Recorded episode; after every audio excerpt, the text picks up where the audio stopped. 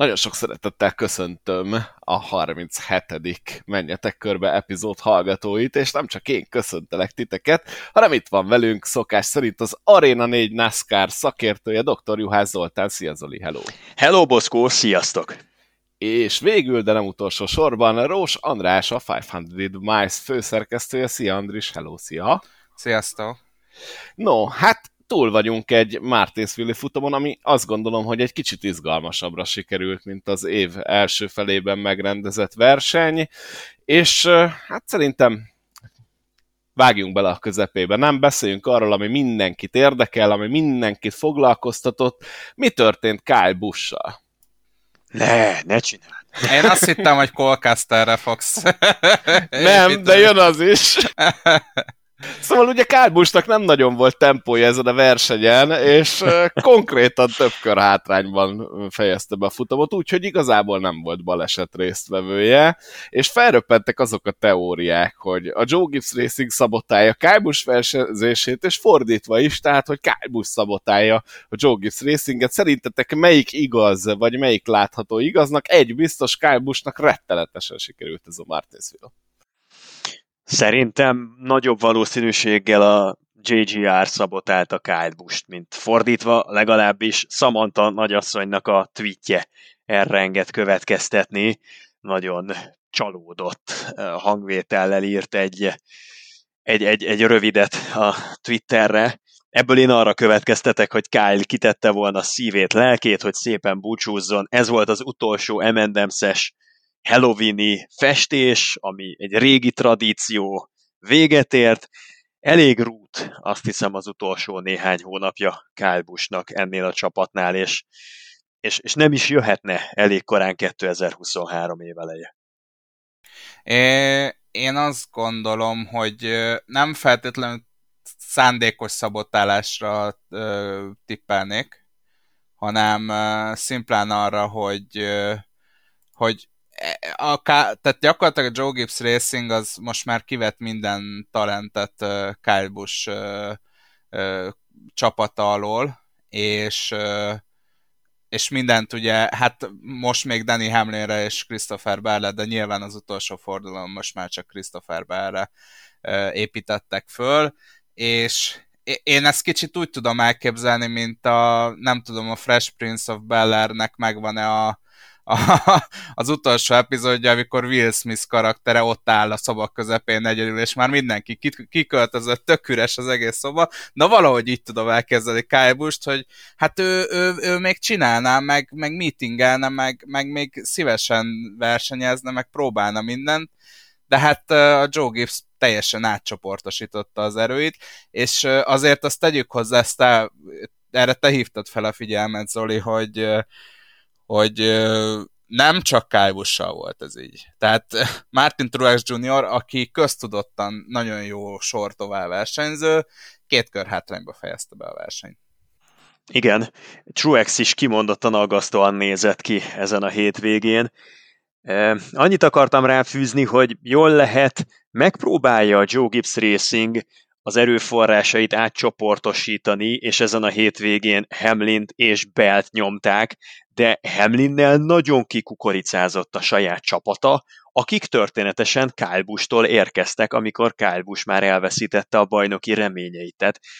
Nagyjából ott tartunk, hogy Christopher Bell meg a Baba Valaszról levedlett és agyon szidalmazott pit csapat a legütőképesebb a playoffot tekintve, ugyanis Martin Truex egy-két fellángolástól leszámítva őszre sem váltotta be a hozzáfűzött reményeket, Kyle Busch élete talán kimondhatjuk leggyatrább szezonját fejezi be, különösen úgy, hogy a hát mondjuk, hogy a Coca-Cola 600 óta Kyle Busch az, az, az, az olyan statokat hozott, mint mondjuk egy Todd Gilliland, vagy egy Corilla Joy. Tehát e, minősíthetetlen. Bele sem merek gondolni, hogyha Redik meg Briscoe nem akadnak össze a Bristoli Dirt versenynek a végén, és Kyle Busch nyeretlenül fejezi be a Joe Gibbs Racinges pályafutását, akkor mi lett volna? Gondoljatok bele, ott tartunk, hogy a Bristoli győzelmének köszönhetően Kyle Busch beállította Richard Petinek a nagy-nagy rekordját az egymás utáni legtöbb év, amikor valaki legalább egy versenyt nyert a kupasorozatban, attól tényleg csak egy hajszál, meg Briskónak a normális magaviselete választott el bennünket, hogy megszakadjon. Én nekem most egy dolog ugrott be, pár nagyon nem ide kapcsolódik, és lehet, hogy egy kicsit többet trollkodok a kelletél, de amikor kérdezted, hogy akkor is mi a helyzet, akkor nekem még az a régi sportévés beszélgetés jutott eszembe, hogy akkor is 11-es amikor ugye megfordították, hogy a Kulibali a, a védő, és lipták a csatára, annyira olyan hangsúlya mondtad, és hát igazából én nem tudom eldönteni ezt a Kábus dolgot, hogy kiszabotált kit. Az biztos, hogy Kábus szerintem ö, motiválatlanul versenyez, mert én azt gondolom, hogy ő egy rosszabb autóval is képes lenne legalább komolyabb csatákat vívni, de az, hogy az első szakasz végén BJ McLeod konkrétan a pályán megelőzi Kyle Busch-t, azt szerintem sokat elmond. Tehát én maximum úgy tudom látni, vagy úgy tudom értékelni a helyzetet, hogy Busch egy darabig próbálkozott, de már nem. Tehát, hogy szerintem ezt a sztorit már ő is elengedte, és nagyon várja a jövő évet a Richard Childress Racingnél. Ez legalábbis az én meglátásom. Nem feltétlenül értek veled egyet, mert szerintem Kyle Busch-nak van akkora az egója, hogy, hogy e, ezt ez nem, nem tud jól aludni emiatt, hogyha ő, ő azt mondja, hogy elengedi az egészet, és elengedi a, az olyan versenyzőket maga mellett, mint PJ McLeod, akkor ő neki az ott csipkedni fogja az egóját, és értem, hogy majd jövőre megmutathatja a nyolcas autóban, de ha tényleg így van, hogy, hogy ő gyakorlatilag szabotálja saját magát, mert hát a Joe Gibbs Racingen sok mindent szabotálni már nem tud, ö, ö, nincsen értéke annak, hogy ő most ott van a pályán a Joe Gibbs Racing számára. Úgyhogy én azt gondolom, hogy ha szabotál valakit, akkor csak saját magát szabotálja Kálbus. Most komolyan Kálbusról beszélünk egyébként. Tehát én meg akkor Ellen Iverson-t húznám elő, a nagy NBA sztárt, biztos megvan nektek is ez a híres interjú, hogy we are not talking about the game, we are talking about practice, man. És onnantól beragadt az ember, és ötvenszer elismételte, hogy nem a játékról, hanem a practice-ről van szó. Na, itt ugyanezt kérdezném, hogy azok után, ami hétvégén történt, komolyan, Kyle Busch, hát nem hiszem el. Nem jó, hiszem el, Boszkó, mint műsorvezető. Hát ezt, ezt magyaráz már meg nekem, hogy van ez? Fel kell építeni, ha az elején eldúrogtatod, nézd meg egy nagy zenekarnak a koncertjét ott is a legnépszerűbb számok a leges legvégén vannak eljátszva, vagy még a visszataps után. Nem lehet az elején előni a patront, mert akkor mindenki kikapcsolja. Oké, okay, akkor most, most jön Colcaster. Nem, nem. Beszélhetünk Christopher Perről is, aki megnyerte. Jó. Aki megnyerte a futamot. Gondolta, szépen lassan fölépítjük, eljutunk odáig. Nem bírom magamban tartani. Na mindegy, jó, oké, akkor Christopher Bell. Nem, mondhatjátok egyébként, hogyha nagyon szeretnétek, de én csalódott én, Én egy dolgot szeretnék mondani Christopher Bellről, azt, hogy és akkor itt megint jöhet a Jimmy Johnsonos részvállalás. meglepetés ez a Jimmy Johnson nekem. Én annyira clutch versenyzőt talán Jimmy Johnson óta nem láttam, mint ami most volt Christopher Bell. Tehát Jimmy Johnson volt arról híres, hogy mindig a lehető legjobb pillanatban nyerte meg a futamot, amikor nagyon kellett neki. És gyakorlatilag így, így hozta össze azt a, azt a maradék két bajnoki címet is, ugye, ami már ebben a rendszerben történt, de, de amit idén Christopher Bell csinált, talán még, még őt is lenyomja egy picit. Tehát tényleg akkor, amikor kell neki, amikor a legjobban kell neki, és, és senki nem számít rá, mert hát egyszer, egyszer becsaphat a villám. Talán, talán ezt te mondtad, Zoli, vagy Zsombi a közvetítésben. Egyszer becsaphat a villám, hogy adod, de kétszer. Tehát, hogy ez egyszerűen, egyszerűen hihetetlen, amit Christopher Bell leművelt, és hát az lesz a kérdés, hogy tud-e harmadszorra is ekkora uh, kulcs teljesítményt nyújtani majd Phoenixban. Igen, nagyon erős csomagot raktak össze a 20-as házatáján. Azt látom, hogy az egyetlen Toyotás csapat, amelyik szezon elején elkezdte egy nagyon magas színvonalon, szezon közepén folytatta egy nagyon magas színvonalon, és befejezi a szezon végén egy nagyon magas színvonalon. Semmelyik másik Toyotás csapatra nem tudnátok ugyanezt elmondani. Mindenkinek annyira ingadozó a teljesítménye, Danny Hamlinnek az év eleje volt vállalhatatlan, aztán feljavult a végére, Kyle Busch-t megbeszéltük, Martin Truexnek közel sincsen az átlag teljesítménye ahhoz, mint amire lehetne számítani, de azért ő szerintem viszonylag, viszonylag stabilan megy, csak nem azon a szinten, mint amin Christopher Bell, és tényleg bámulatos, tehát kétszer így nyerni a győzelmi kényszerben, amikor semmilyen más úton, módon nem tud tovább jutni az adott fordulóból, csak és kizárólag a győzelemmel így megnyerni két versenyt, és ráadásul nem is a legerősebb pályáin, hanem talán a leggyengébb pályáin, mert eddig semmit nem mutatott Martinsville-ben Christopher de tényleg semmit. Annál már csak egy gyengébb pályája volt a rájátszásban, na na, Charlotte Rovál. Ezt a kettőt tudta megnyerni. Ez valami egészen nagy formátumú versenyzőt sejtett, aki, aki így képes kitenni a hangsúlyokat. Mert, mert az egy dolog, hogy vannak eseti győzelmeid. Azt azért tudják az Alex Bowmanek, tudják a Ryan Blaney-k. De az, hogy amikor igazán mindenki körmeszakadtáig küzd, és fel van téve egy-egy versenyre az egész szezonod, akkor azért az említettek a Ryan Blaney-nek, az Alex Bowmaneknek a bicskája gyakrabban törik bele, vagy a William Byronoknak a bicskája gyakrabban törik bele a kihívásba, mint ahányszor átmennek rajta.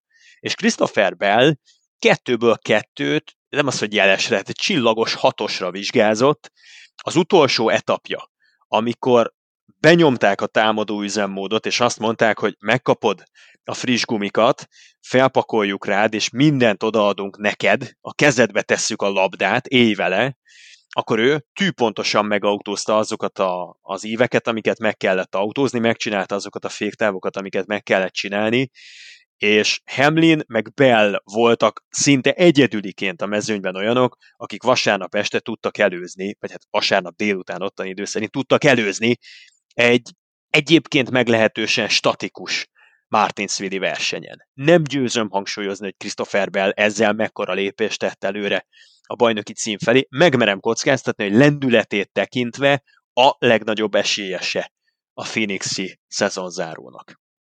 Igen, Bellnek a pályafutás egészen elképesztő, és engem az, nem is azt mondom, hogy megrémít, de az lep meg igazán, hogy Bell ezeken a futamokon úgy versenyez, mint hogyha nem is tudom, legalább egy 20-30 éves veterán Cup Series versenyző lenne, pedig, hogyha belegondolunk, akkor Christopher Bell ugyanabban az évben debütált, mint Cole Caster és Tyler Reddick, ami három évvel ezelőtt volt, hogyha az én emlékezetem nem csal. Tehát valami hihetetlen az, amit, amit Bell produkál, és tényleg, hogy említetted, hogy a két leggyengébb pályáján, amikor már tényleg semmi más semmilyen egyéb esélye nincs arra, hogy tovább jusson a következő körbe, jelen esetben ugye a döntőre csak a győzelem, akkor megcsinálja. És pont egyébként Elzal írta a Twitteren, hogy kicsit ekézzük már William Byron-t, és akkor ott viszont fölteszem a kérdőjeleket, hogy William Byron egy Hendrik motorsports hogy, hogy semmit nem tud az ég egyet a világon előhúzni a kalapból. Semmit, de tényleg nulla. Én azt érzem, hogy visszaesett a Hendriknek a csomagja, tehát talán Kyle Larson az egyetlen a, a csapatból, aki az elmúlt hetekben jó teljesítményt tud nyújtani. Ugye nyilván hát Miami a, a kivétel, de hát ott is jött előre fele, és ő volt az egyik olyan versenyző, az egyetlen olyan versenyző a Hendrikből, aki, aki előrefele tudott lépkedni, és nem hátrafele.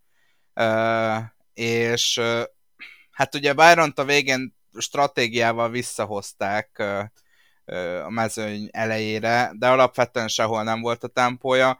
Ugye a 48-as autóról nem tudunk nagyon nyilatkozni, mert Noah Gregson ül benne, gyakorlatilag neki ez most tanulópénz, és ami számomra óriási csalódás az, hogy Chase ott mennyire gyengén szerepel a rájátszás versenyein. Tehát, hogyha ő nem hoz ennyi stage pontot az alapszakaszban, meg nem, nem nincs ennyi győzelme, akkor akkor szerintem Chase ott már kettő körrel hamarabb kiesett volna, de, de hát valahogy ott van a legjobb négybe, és azt meg tudjuk, hogy itt bármi megtörténhet. Igen, hát a Chase Elliott, ha jól emlékszem, mindösszesen négy ponttal ö, került a vonal fölé, és Igen, nem a és esett alá. is hátra, tehát folyamatosan Ross Chastain kopott gumikon, tehát régi használt gumikon ment el Chase Elliott mellett, aki, ha jól emlékszem, akkor, akkor va, tehát valamennyi gumit biztos, hogy cserélt. Most nem emlékszem, hogy kettőt vagy négyet, de ő friss gumikon esett hátra Ross Chastain mögé, és még hátulról is folyamatosan támadták őt az utolsó körökbe, tehát ö, ö, nem, nem, tudom hova tenni Elliottnak a, a teljesítményét, úgyhogy egyébként ő is jól szokott lenni Martinsville-ben. Elliot szerintem annyira nem ment nyélen Martinsville-ben. Pont volt elég megnyugtató előnye, nem biztos, hogy, hogy, hogy az egy reális fokmérője, ellenben szerintem az őszt teljes egészében szemlélve lehet aggódni a 9-es csapatnál. Egyáltalán nem nyűgözött le Eliottnak a tempója, pedig erős pályáin jártunk jellemzően, és mindig ez a része a szezonnak az, amit a legjobban meg tud nyomni. Vegyük például alapul, amikor bajnok lett, vagy karrierje első két-három esztendejét, amikor bemutatkozott a kupasorozatban. Valahogy mindig augusztusra állt össze a kép, és azt követően Eliott szinte mindig ott volt a futamgyőzelemért küzdőknek a sorában. Itt a kilenc eddig lefutott rájátszás verseny közül kettő olyan volt, ahol, ahol legitim, mondjuk dobogós tempója lett volna Eliottnak, és az összes többi futam az óriási csalódás minden szemszögből. Úgyhogy, úgyhogy szerintem nagyon messziről indítja meg ezt a bajnoki hajrát Chase Elliott.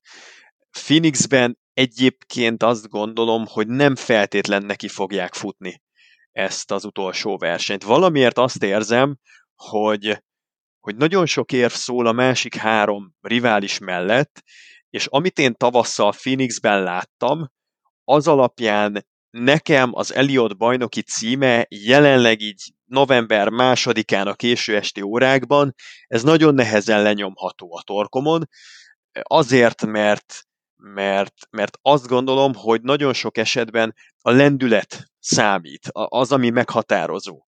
És mindenki más, aki bekerült a legjobb négybe, nagyobb lendülettel érkezik, még Logano is, aki szerintem egy picit behúzta a kéziféket szintén az előző két versenyen, de még benne is több a spiritus, mint Eliottban, aki, a, a, aki teljesen minden egyes fordulóban leadott 20-30-40 pontokat az előnyéből, és majdnem mindig izgulnia kellett, hogy sikerül-e tovább jutnia. Ez eh, sok jót nem ígér szerintem. És akkor eljött a pillanat, beszéljünk arról, ami eh, megosztotta elég rendesen az internet népét, főleg az elmúlt hetek történéseinek fényében.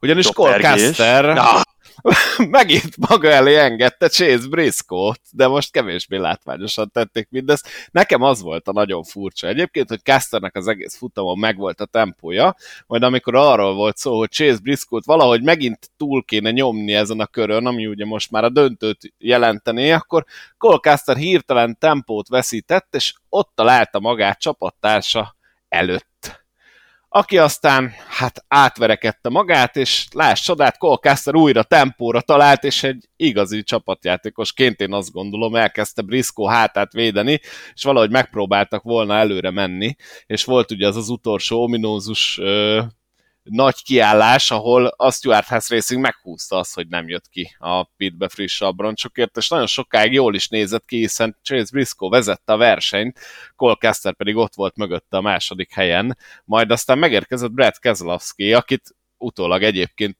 kizártak a futamról, és akkor eltűnt Caster, és ez sajnos nagyon rossz volt a rendezés, legalábbis a nemzetközi feedet tekintve, amit mi láttunk, és ott nem láttuk, hogy mi történt. Én azt gondolom, hogy Keselowski adott egy csomagot Casternek, aki hirtelen visszaesett 7-8 helyet, és addig kimerem jelenteni, zseniálisan védte Briscott, és a Stuart House Racingnek más esélye nem volt. Csak ez, amit, amit meghúztak. Végül ugye nem jött össze, hiszen Christopher Bell remek versenyzéssel megnyerte a futamot Briscoe-nak az agyon használt abroncsai, amik ugye lágyabb keverékek voltak, mint amit a, itt a tavaszi versenyen használtak a versenyzők.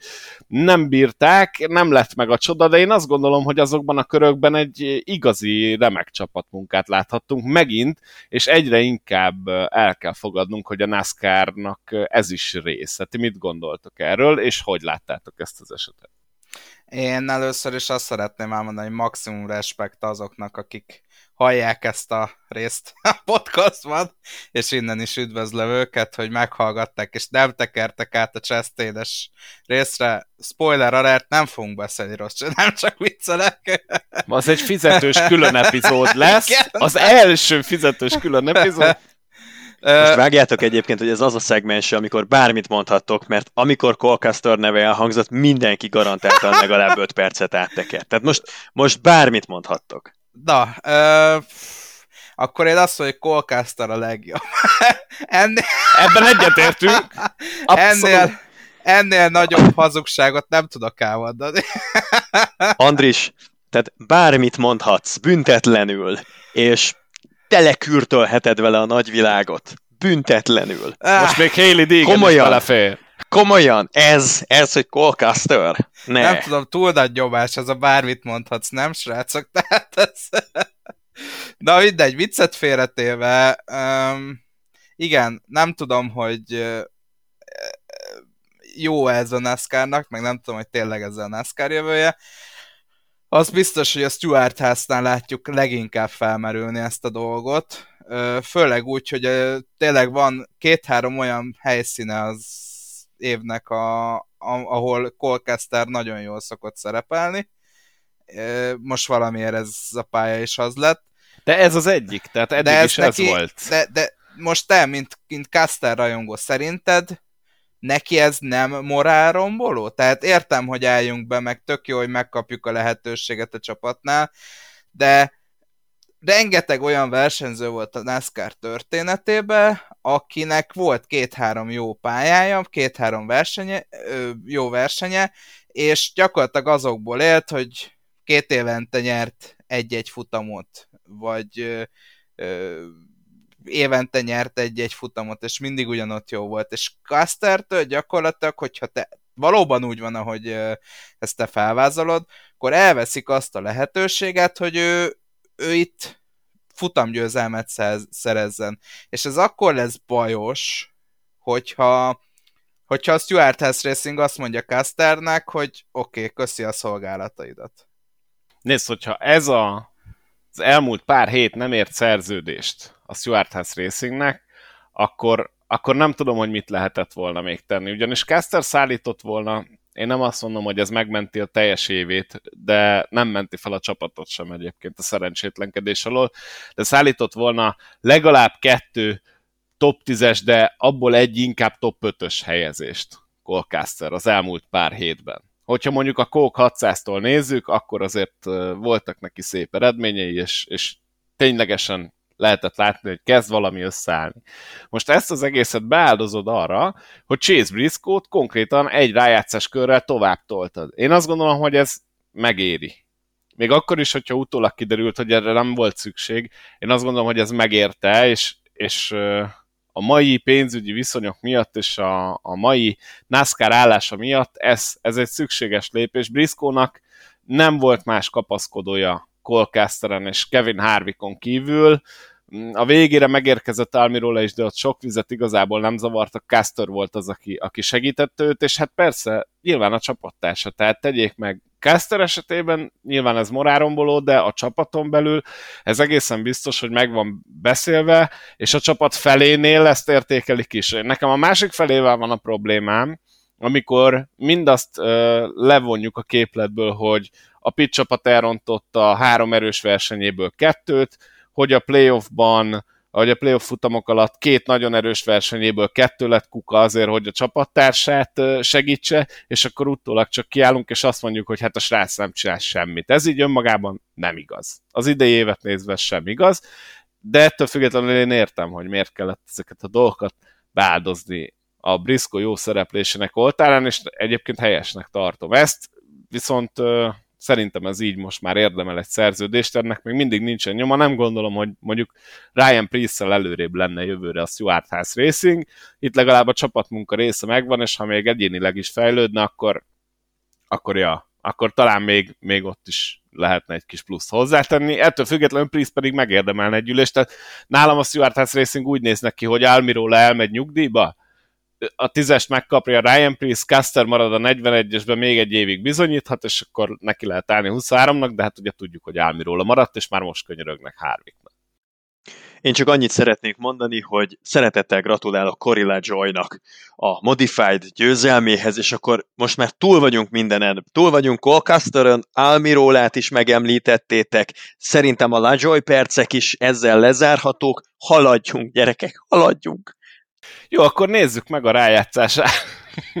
nem látom, Zoli már nem bírod tovább, nem húzom az idegeidet. Hát szerintem Ross Chastain manőverét akkor mindenki Jaj, látta. Végre! A tizedik helyről az ötödik helyre jött fel Ross Chastain az utolsó körben úgy, hogy padlógázon végignyomta a falon, bemutatott egy gyönyörű wallride-ot, és igazából, mint utólag kiderült, ez nem is kellett volna, de mondjuk azt, hogy ezzel bejutott a rájátszásba, és én azt gondolom, hogy a motorsport történelem könyvébe egy ilyen oldalt így betett magának a dínyés ember ezzel a manőverrel, nagyon megosztja az internet népét ez a húzás. Nagyon sokan nagyon-nagyon veszélyesnek ítélték meg ezt a dolgot, és büntetést, vagy büntetésért kiabálnak. Nagyon sokan pedig azt mondják, hogy hát ez a NASCAR gyerekek, ez, ez egyszerűen zseniális, hogy az utolsó méterekig minden lehetséges eszközzel küzdeni kell a győzelemért, vagy a győzelemnek a lehetőségért. Ez most ugye azt érte, akkor még, hogy, hogy a, a legjobb négybe, az, az a döntőbe került Ross Chastain, ugye Brad Keselowski kizárásával ez igazából lényegét veszítette ez a manőver, de hát én azt gondolom személy szerint, hogy ez elképesztő volt, szabály nincs arra, hogy ezt nem lehet csinálni, innentől a büntetést azt maximálisan kizárnám, és egy egészen zseniális húzást láthattunk Ross Chastain-től. Az én személyes véleményem az az, hogy ez mutatja azt, hogy ezek a srácok tényleg nem adják föl, és a gyilkosságon kívül minden eszközt be is kell vetniük azért, hogy sikeresek legyenek. Nálam maxi respekt uh, Ross Chastain manővere, de hát nyilván majd itt fogunk beszélgetni arról, hogy lesz-e szabályváltozása miatt, kell-e szabályváltozása miatt. Így önmagában azt mondanám, hogy ez sporttörténelmi pillanat volt. Ti hogy láttátok ezt az esetet? Rám óriási hatással volt. Olyan olyan, olyan pillanat volt ez, legalábbis számomra, aki, aki, hát nem is tudom, 25 éve nézek ilyen-olyan formában élsportokat, és hát egy, egy katartikus élmény minden szempontból. Döbbenetes. Tehát mind a mai napig visszanézve azokat a képsorokat, és látni, ahogyan egyszer csak kilő a hármas kanyarban, és ahelyett, hogy fékezne, gyorsít, de minthogyha valamilyen oda montázsolt, oda montírozott kis sziluett lenne, vagy valaki megnyomta volna az előre csévélés gombot, volt egy pillanat, amikor én azt gondoltam, hogy a bejövő képpel van valami probléma, hogy ennyire felgyorsult, de nem.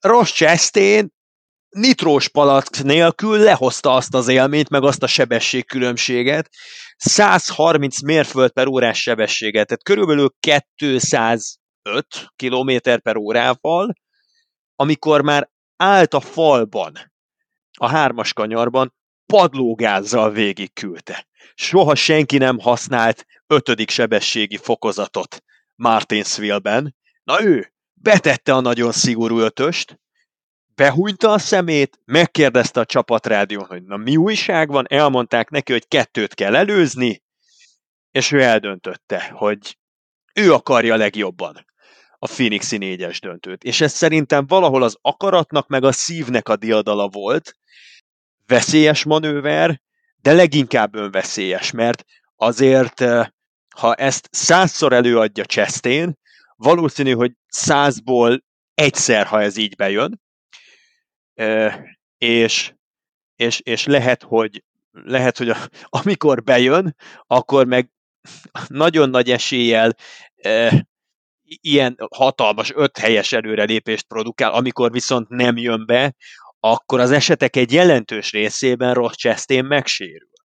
Tehát ott például a négyes kanyarnál ez a sokat, sokat emlegetett átjáró kis nyílás, ahol, ahol meg lehet nyitni a Martinsville-nek az infieldjére vezető utat, akár a mentési munkálatokra, akár hogy megközelítsék a, az infieldet.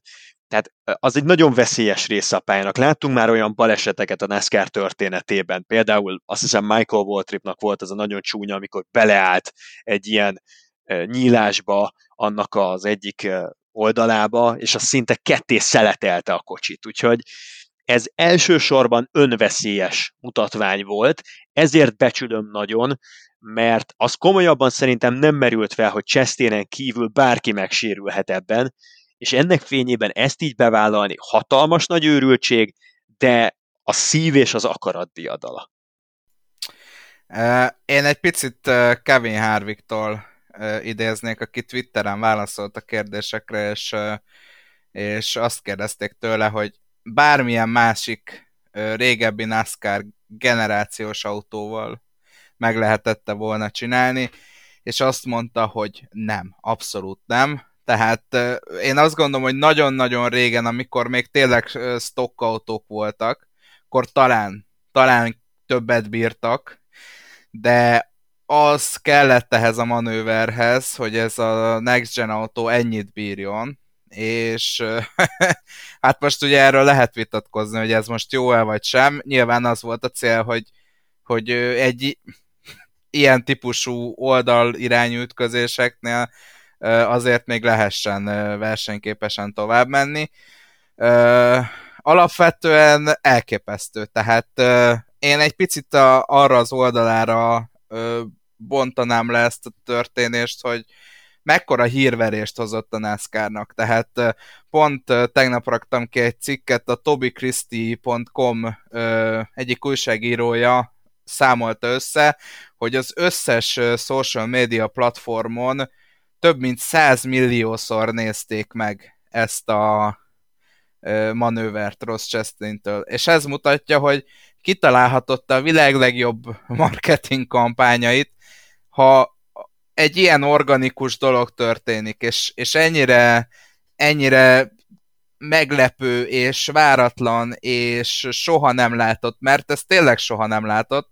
Nyilván Kyle Larson már próbálta, de olyan szinten soha nem látott, hogy ez egy sikeres manőver volt. Tehát ö, ö, olyan marketinget és olyan ö, hírverést hozott a NASCAR-nak, hogy én nagyon-nagyon kíváncsi leszek arra, hogy ö, milyen lesz Amerikában a szezonzárónak a nézettsége, és nagyon kíváncsi leszek arra, hogy, hogy a Trackhouse-nak, tehát gyakorlatilag, hogyha megnézzük az idei évet, a Trackhouse Racing olyan, mint egy, mint egy mesetörténet. Tehát, hogy ilyen nincs, ami velük történt. Megvették a Ganassi eszközeit, gyakorlatilag egy élcsapat lettek az első versenytől szerintem kijelenthetjük és mindkét versenyzők nyert versenyt. Daniel Suarez nem is tudom, száz, száz sok verseny után sikerült futamot nyernie. Ross Chastain szupersztárrá vált, ben van a legjobb négy versenyző között. Csinál egy ilyen manővert, amivel bekerül nem csak ő, hanem a Trackhouse Racing a címlapokra. Tehát az egész sztori ilyen meseszerűnek tűnik. Igen, és hogyha belegondolunk abba, hogy a Trackhouse mennyi eh, pénzt és energiát fektetett abba, hogy Kimi raikkonen ide hozza a NASCAR-ba, és hogy népszerűsítsék a Hirtelen szériát. el is felejtettem konkrétan, hogy még azt is megcsinálták idén. Az is a Trackhouse volt, igen, és nagyon-nagyon sokat köszönhet a NASCAR most a Trackhouse-nak, mert a Kimi Raikkonen miatt is én azt gondolom, hogy, hogy népszerűsödött a széria, és nagyon sok helyre eljutott, de hát ez a Chastain manőver, ez tényleg a világ utolsó szegleteibe is eljutott. Hát nekem is olyan ismerősöm és barátaim küldték el, hogy ezt nézd meg, mondom, gyerekek, én ezt nézem hétről hétre, erről szól a podcastunk, tehát nekem ezt nem kell mutogatni, ezt láttam élőbe, és akkor így mindenki visszakérdez, hogy ez a NASCAR?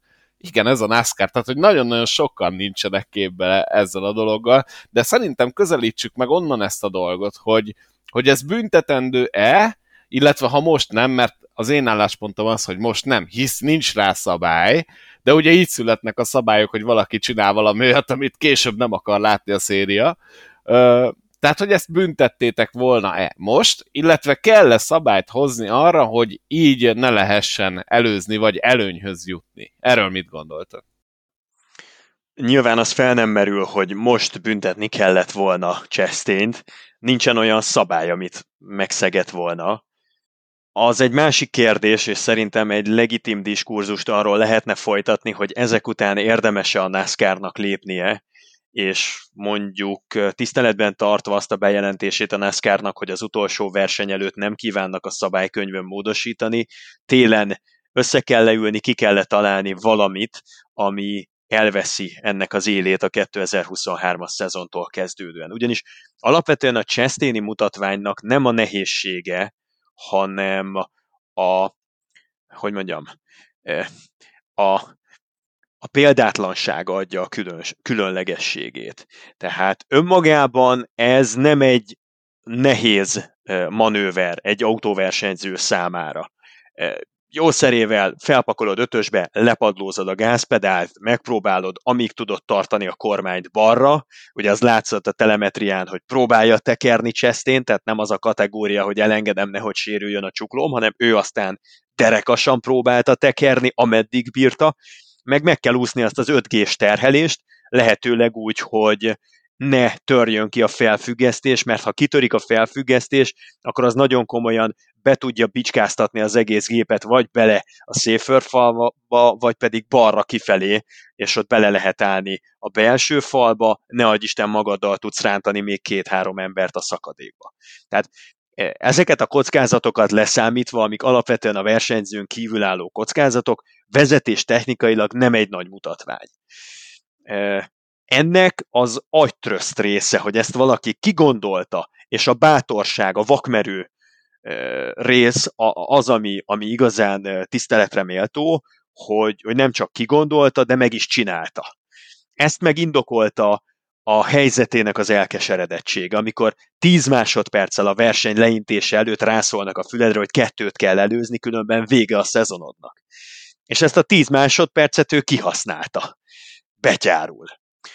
Úgyhogy arra akarom csak kihegyezni, hogy önmagában vezetéstechnikailag nem egy oltári nagy truvái ezt megoldani, és emiatt, hogyha erről szólna a jövő évnek egy pár, főleg short track versenye, ahol ez szóba kerülhet, hát nem biztos, hogy, hogy túl sokan csettintenének elégedetten, hogy ne, ez igen, elértük az autóversenyzés történetének legmagasabb szintjét. Amíg ez nem válik tömegessé, vagy gyakorivá, addig szerintem nem kell rá szabályt alkotni, mert tényleg egy kicsit őrültnek kell lenni, meg a helyzet is olyan, hogy, hogy nagyon ritkán adódik, amikor, amikor ennyit lehet nyerni ekkora kockázatvállalással. Ezek az aránypárok nagyon ritkán adódnak így elő. De arra felhívnám a figyelmet, hogy Todd Gordon, Joy Logánónak a korábbi csapatfőnöke nyilatkozta, hogy ők 2018-ban végeztek szimulációkat Phoenixben, és ők ott akkor arra jutottak, hogy hasonló wallride-dal, tehát a falon való végig zúdulással lehet hozni, és volt is olyan szenárió, amiben Joey Logano, hogyha a szükség úgy hozza, akkor meglovagolja az akkori Phoenixi 3-as, 4-es kanyarnak a külső falát. De az azóta meg lett cserélve. Ha valamikor, akkor idén Phoenixben az a 3-as, 4-es kanyar, ami lezárja jelenleg a, a pályát, ami vissza-vissza célvonalhoz, az alkalmas lehet ugyanerre. Úgyhogy azt szerintem egy legitim vita, hogy, hogy valamilyen szabályt kell lealkotni. Én azt gondolom, hogy ahogy, ahogy te is elmondtad, Zoli, nagyon sok körülménynek kell összejátszania, hogy egyáltalán felmerülhessen valakiben, hogy ezt megpróbálja. Ugye itt kellett az, hogy, hogy viszonylag rövid utolsó etapunk volt, tehát viszonylag közel voltak a versenyzők egymáshoz. Kell az, hogy, hogy azért már kopott legyen valamennyire elől a, az előlévőknek a gumia. Kell az, hogy, hogy tényleg akkora előnyt szerezzen ezzel a, a Warride-dal az ember, hogy, hogy megérje megcsinálni. Kell az, hogy valaki annyira elkeseredett legyen, ezt is elmondtad, hogy ezt megcsinálja.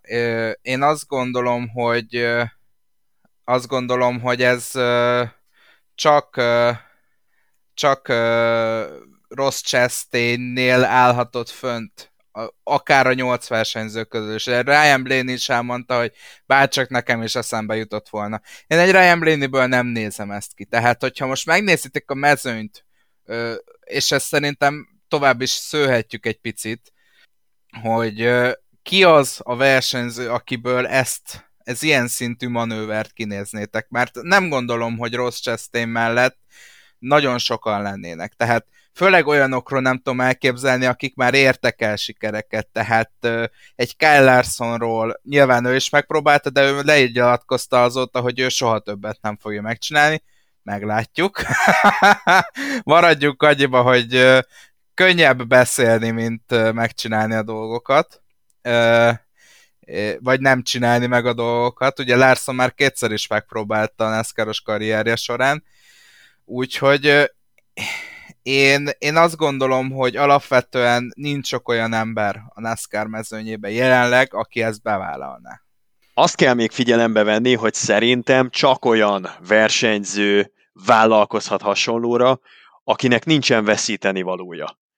Tehát eleve azok, akik már bajnokok, azok szerintem kiesnek, akik nagyon prémium helyen ülnek, azok is kiesnek, tehát egy, egy Bléni például nem fogja kockára tenni a, a pályafutását. Azok után, hogy végignézte Kurt Busch-t, végignézte Alex bowman egészségügyi problémába kerülni. Csak ezen a futamon Tyler Reddick állt ki amiatt, mert, mert rosszul érezte magát, és, és hátulról kapott ő is egy nagyobb ütést egy újraindításnál.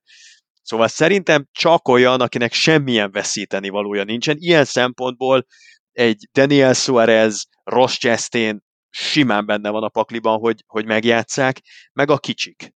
A, a Corilla Joyok, akik, akiknek tényleg ez lenne az egyetlen esélyük. És egy dologban biztos vagyok, hogy Chastainben van annyi mértéktartás meg belátás, tudja ő, hogy honnan jött, és tudja ő, hogy, hogy neki mi lehetett a reális karrieríve, hogy úgy tekint erre a 2022-es esélyre, mint az egyetlen esély.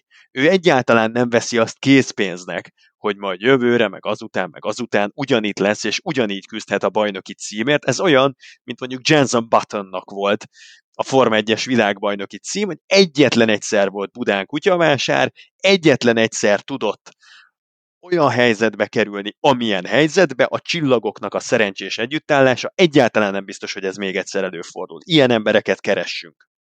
Én megmondom őszintén, egy picit a Kyle Larsonra reflektálnék, amit itt a Morfi mondott, mert engem mélységesen felháborított Kyle Larsonnak a nyilatkozata. Ugyanis az, hogy ő elkezdi ezt a dolgot, hogy mondjam, szégyen teljesnek beállítani, azt nagyon sok mindenkitől el tudtam volna fogadni a mezőnyből, kivéve Kyle larson aki kétszer meghúzta ezt az elmúlt két évben. Tehát oké, okay, értem, hogy mit akart mondani Larson, de ilyenkor szerintem inkább csöndbe kellene maradni. Pont annak, aki ezt kettőször megcsinálta, mind a kettőször veszélyeztetve ugyanígy önmagát, meg tehát semmivel nem volt veszélytelenebb, amit ő meghúzott, pontosan ugyanezt az utolsó körös Warright Hail bevállalta Larson, és most meg azt, azt találja mondani, hogy ez nem tesz jót a sportágnak, meg ez nem vet jó fényt. Tehát ha ez bárki más, de tényleg bárki más mondja, akkor azt mondom, hogy jó, ez is egy álláspont de ilyenkor van az, hogy szerintem csöndbe le kéne ülni a sarokba, és végig gondolni a dolgokat. Akkor is, hogyha ő ezt már fejben úgy értékeli utólag, hogy ő megbánta, amit tett, meg ő nem büszke rá, persze, de hogyha ő csinálta volna meg ezzel a, a Final Four-t, akkor meg nagyon nem ezt mondja. Szóval nekem a Larson az, az nagyon nem volt szimpatikus ebből a szempontból. Az, hogy ki csinálná meg, azzal meg nagyjából egyetértek, hogy, hogy tényleg az ilyen nagy bajnokok, meg akik, akiknek van egy presztízse, vagy van egy felépített karrierje, és már eredménye is, azok szerintem sem. De azért mondjuk egy briszkóból lehet, hogy kinézném. hogyha, hogyha ő is ilyen helyzetbe keveredik. Például a kokáért most csak egy nevet így bedob. Biztos, biztos vagyok benne, igen, Briscoe is simán, simán eldobja az agyát. Meg ugye ezek a kék galléros srácok, akik mélyről jöttek, nem ezüst kanállal a szájukban születtek, hanem meg kellett küzdeni minden egyes lehetőségért, és, és ők tudják, hogy, hogy szűkre vannak szabva a lehetőségek, mert nem fogják az idők végezetéig élvezni a bizalmát a legjobb csapat tulajdonosnak, meg a, meg a, meg a, meg a csillagok szerencsés együttállásának se, ők azok, akik, akik, akiknek tényleg nincsen veszíteni valójuk. Briscoe nagyon jó példa. Én mondok még egy nevet, aki szerintem ott lesz uh, jövőre a NASCAR Cup Series uh, mezőnyében bármilyen nagy bűnöket követel a saját csapata meg nagyapja ellen, ő pedig Ty Gibbs. Tehát én Ty Gibbsből simán kinézem, hogy megcsinál egy ilyen wallride-ot, ha, ha nincs esélye arra, hogy kilöki az előtte lévőt. Hát ha a jövő évet nézzük, akkor én olyat is mondok, aki azt is ö, figyelmen kívül hagyja, hogyha kilöki az előtte lévőt, ez például Noah Gregsonból is ki tudnám nézni, bár nagyon nagy kérdés lesz, jogos, hogy a Cup Series-ben ugye mit fog mutatni. Tehát azért a Tigrisnek is két arca van. Mert hogyha a Cup Series-es szereplését nézzük, akkor összesen vethető az Xfinity-s uh, Ty gibbs én azt gondolom. Akiről egyébként majd szintén kell még beszélnünk, de még rágodjunk egy kicsit ezen a Chastain eseten. Én kicsit szomorú vagyok, hogy ezt a Larson blémelésemet ezt így úgy hagytátok. Nektek mi a véleményetek arról, amit Larson mondott, és ahogy mondta? Szerintem történelemnek a rossz oldalán van Kyle Larson. Tehát nagyon nehéz vitatkozni azzal, hogy a NASCAR olyan helyekre került be, viral lett minden felvétel, minden kameraállás, amit erről az esetről rögzítettek, az összes rádióforgalmazás, amit összevágtak, amit kitettek a Twitterre, a YouTube-ra, az mind-mind rekordszámokat produkál, és Fernando Alonso bejelentkezik, azt mondja, hogy 2022 legnagyszerűbb motorsport pillanata volt, amit Chastain csinált, amikor Daniel Ricciardo elismerőleg nyilatkozik róla, amikor Chip Ganassi is megtöri a hosszú csendet, tehát ezek azok a pillanatok, amik, amik egységesítik, vagy egyesítik a, a, a, a sportszerető közvéleményt, és szinte olyan, hogy mindenkinek van hozzá egy személyes kötődése, aki élőben látta, annak azért, majd mindjárt én feltenném a kedvenc kérdésemet e körben, aki, aki felvételről nézte meg, annak azért, aki onnan tud róla, hogy Alonso megosztotta, és, és, és így talált rá, vagy aki itt kezd el NASCAR-t nézni, itt kezd el érdeklődni az egész iránt, annak meg emiatt marad érdekes, meg, meg emlékezetes. Szóval szerintem elhibázott Kyle Larsonnak a megközelítése, értem, hogy mit szeretne mondani, értem, hogy arra hívja fel a figyelmet, hogy hát ez azért kérem szépen nem olyan futamgyőzelem, mint amit én Homestead Miami-ban arattam, amikor én 10 centire a faltól tettem meg több száz mérföldet, és nem hibáztam bele, ez ugye a 10 centit nélkülözte, ez a falon végig küldés, ez azért messze nem az a kávéház.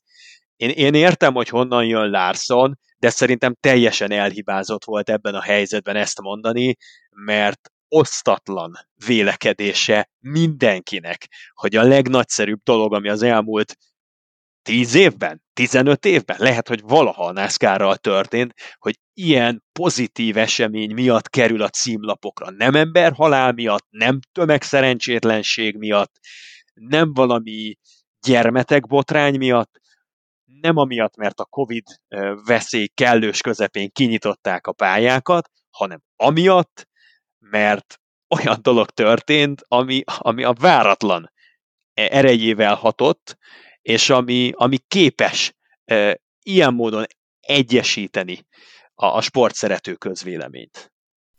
Valljuk be őszintén, hogy az autósportokban nehéz ö, olyan embereknek újat mutatni, akik évek óta nézik a szakágat. Tehát ö, nehéz kreatívnak lenni, nehéz ö, ö, újat kitalálni, és ezt most Ross Chastain megtette, és ezt szerintem a helyén kell kezelni, mert tényleg bravúros volt. Én szerintem Kyle egyszerűen Hát, hogy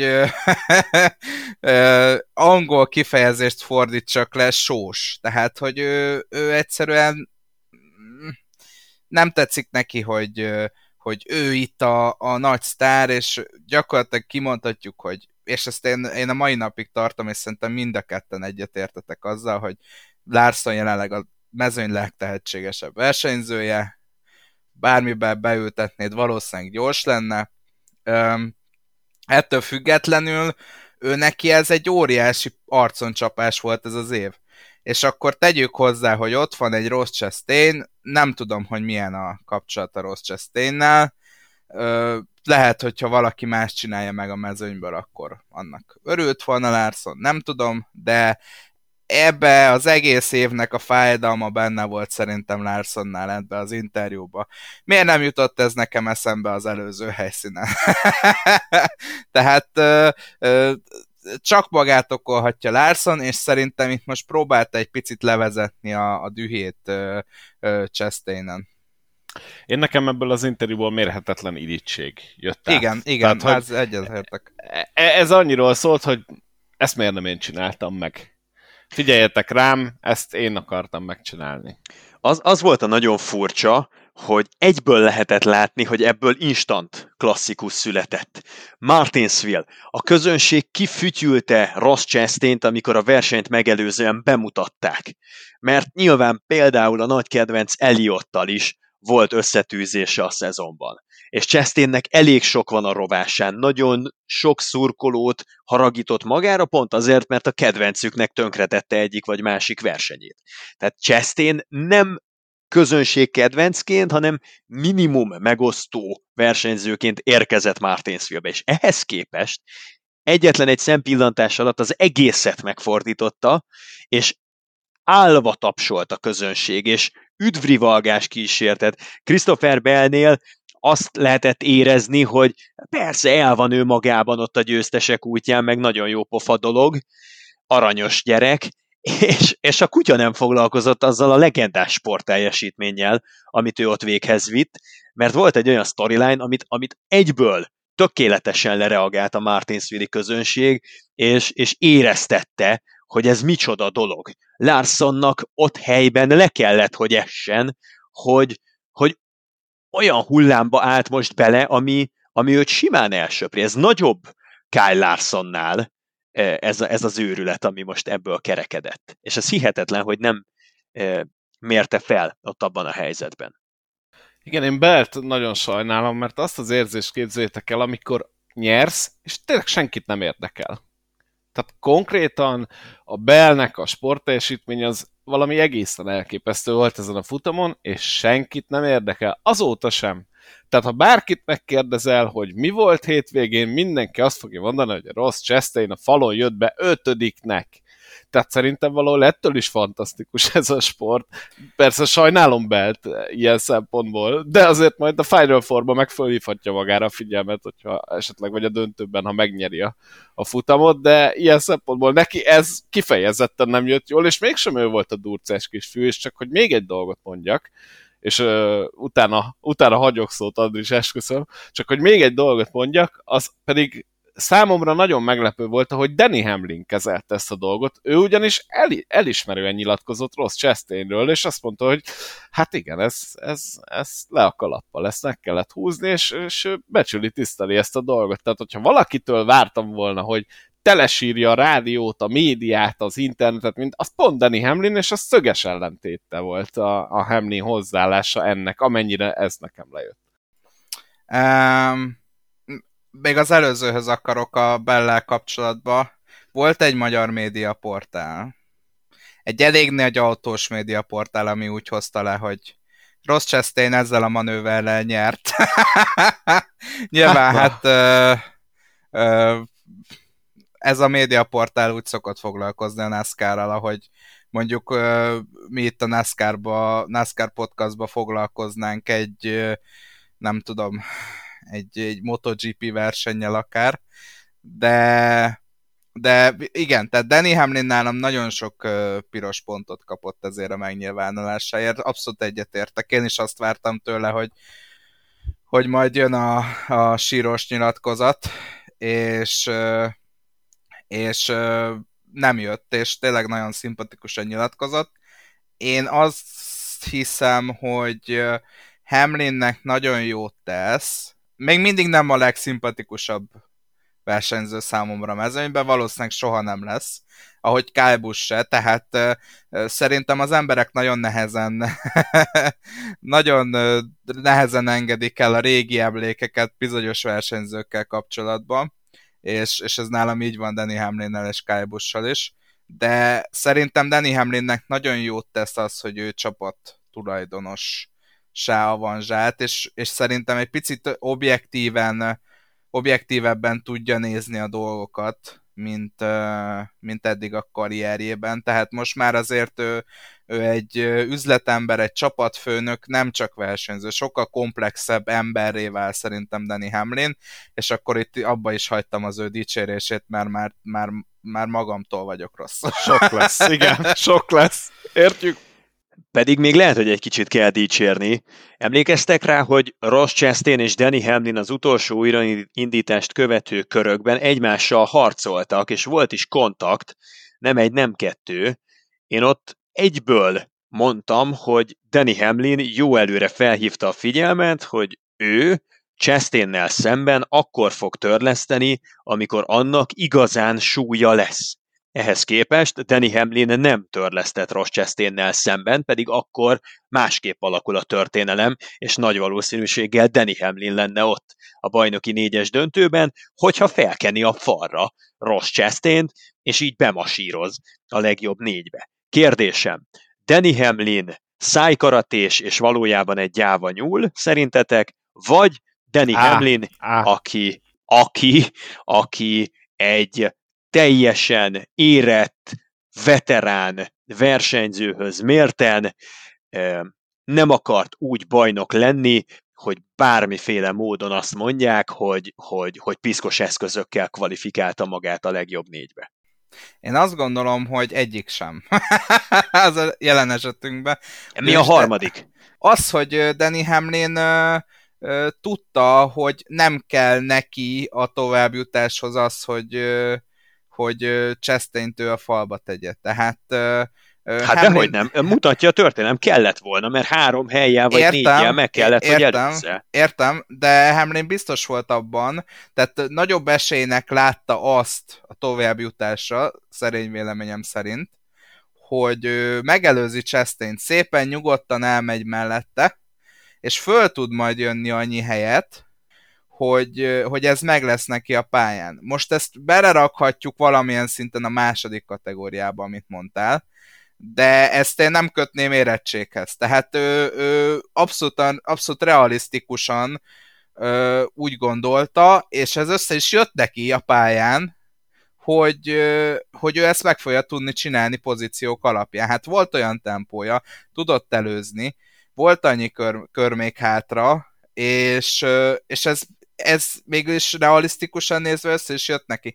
Most az, hogy Brad Keselowski-t kizárták, az egy másik dolog, meg egyébként tegyük hozzá Chastain um, Warride mellett, hogy az a tempó, amit kopott gumikon rossz Chastain produkált, az elképesztő volt. Tehát tényleg 150%-ot kiautózott az autójából.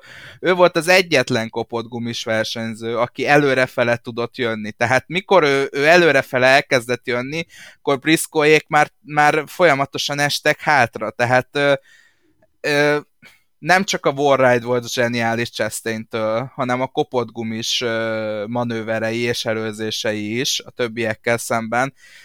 Szerintem erre senki nem számított. Még Hamlin se, hogy Chastain ilyen tempót tud nyerni négy nullára kopott gumival.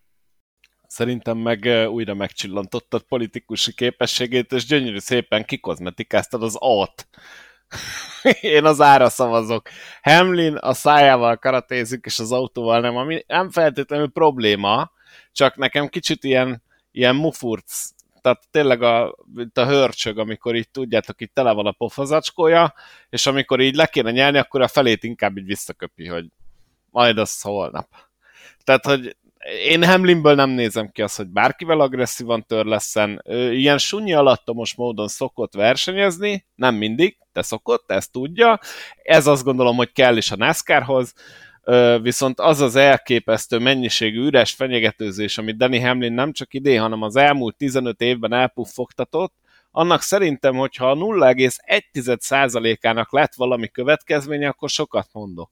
Most, hogyha más pilótákat veszek alapul, tehát mondjuk, hogyha Joey Logano azt mondja, hogy hozzám nem merjen érni William Byron, mert abba a pillanatban fogom eltakarítani a pályáról, akkor azért annak úgy súlya van, nem? Hogy akkor az úgy most lehet vele egyetérteni, meg lehet vele nem egyetérteni, de akkor ugye ezért érzed, hogy ja, lehet, hogy akkor a Logano ezt tényleg megcsinálja, mert hát ez így benne lesz a levegőbe. Hogyha Danny Hamlin mond valakire valamit, akinek most már évközben már kigyűjtöttem az ellenségeit, az a komplet NASCAR mezőny, szóval, hogyha ő mond valakivel szembe valamit, akkor annak az ész értelmezésem semmi súlya nincs, mert minden héten mond valakire valamit. És ettől annyira súlytalan lesz, hogy ez valami elképesztő. És most se csinált semmit Chastain-nel, pedig ahogy mondtad Zoli, ott elkezdtek kakaskodni, és szerintem azt amúgy nagyon-nagyon jó volt látni, hogy azért a Chastain is úgy úgy azért éreztette, hogy itt vagyok, a Hamlin is éreztette, hogy itt vagyok, de semmi komolyabb dolog nem történt, és alapvetően maradtunk az autóversenyzésnél.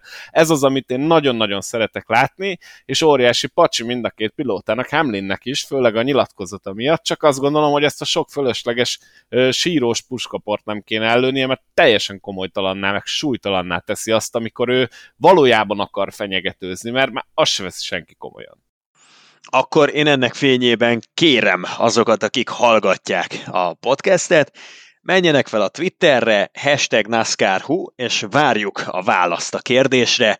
Danny Hamlin ebben a szituációban gyáva nyúl volt, vagy pedig úgy versenyzett, mint ahogyan egy érett veteránnak versenyeznie kell. Én erre nagyon kíváncsi vagyok.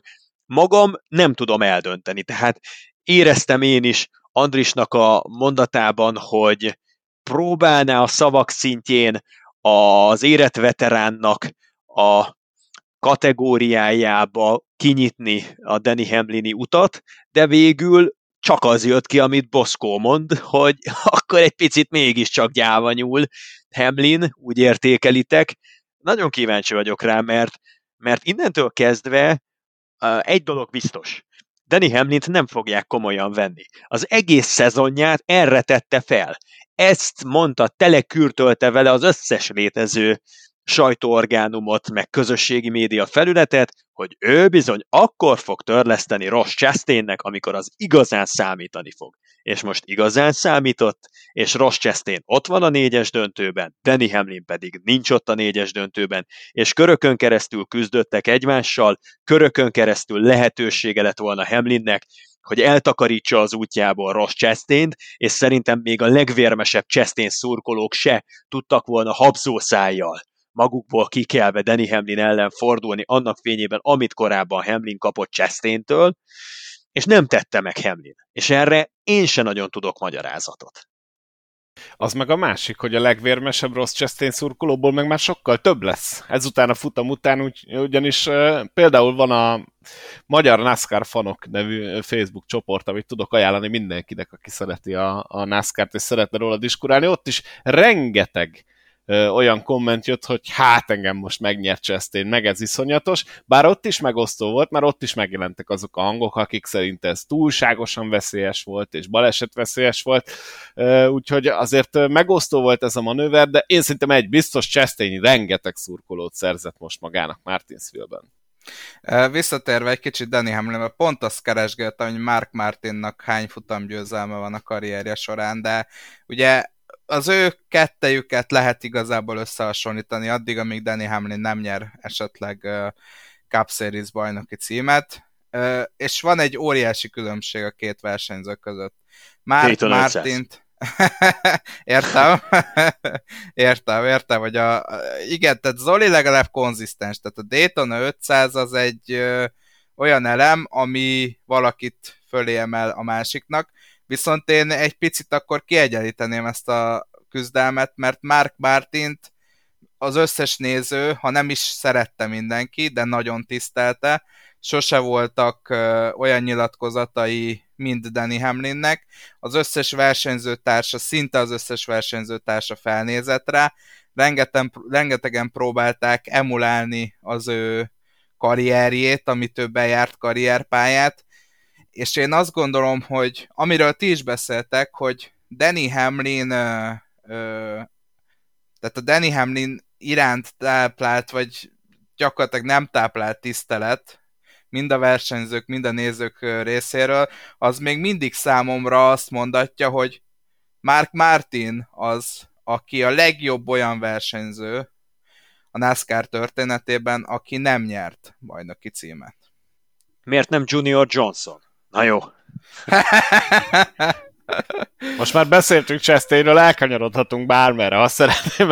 Láttam, nagyon be voltál feszülve, hogy nem chastain indítottunk, most már szabad a pálya. Muszáj volt, hogy kiengedjem magamból. A, szerintem az utóbbi évtizedek egyik legnagyobb történése volt, vagy, vagy talán a legnagyobb, legemblematikusabb move volt a NASCAR Cup Series történetében.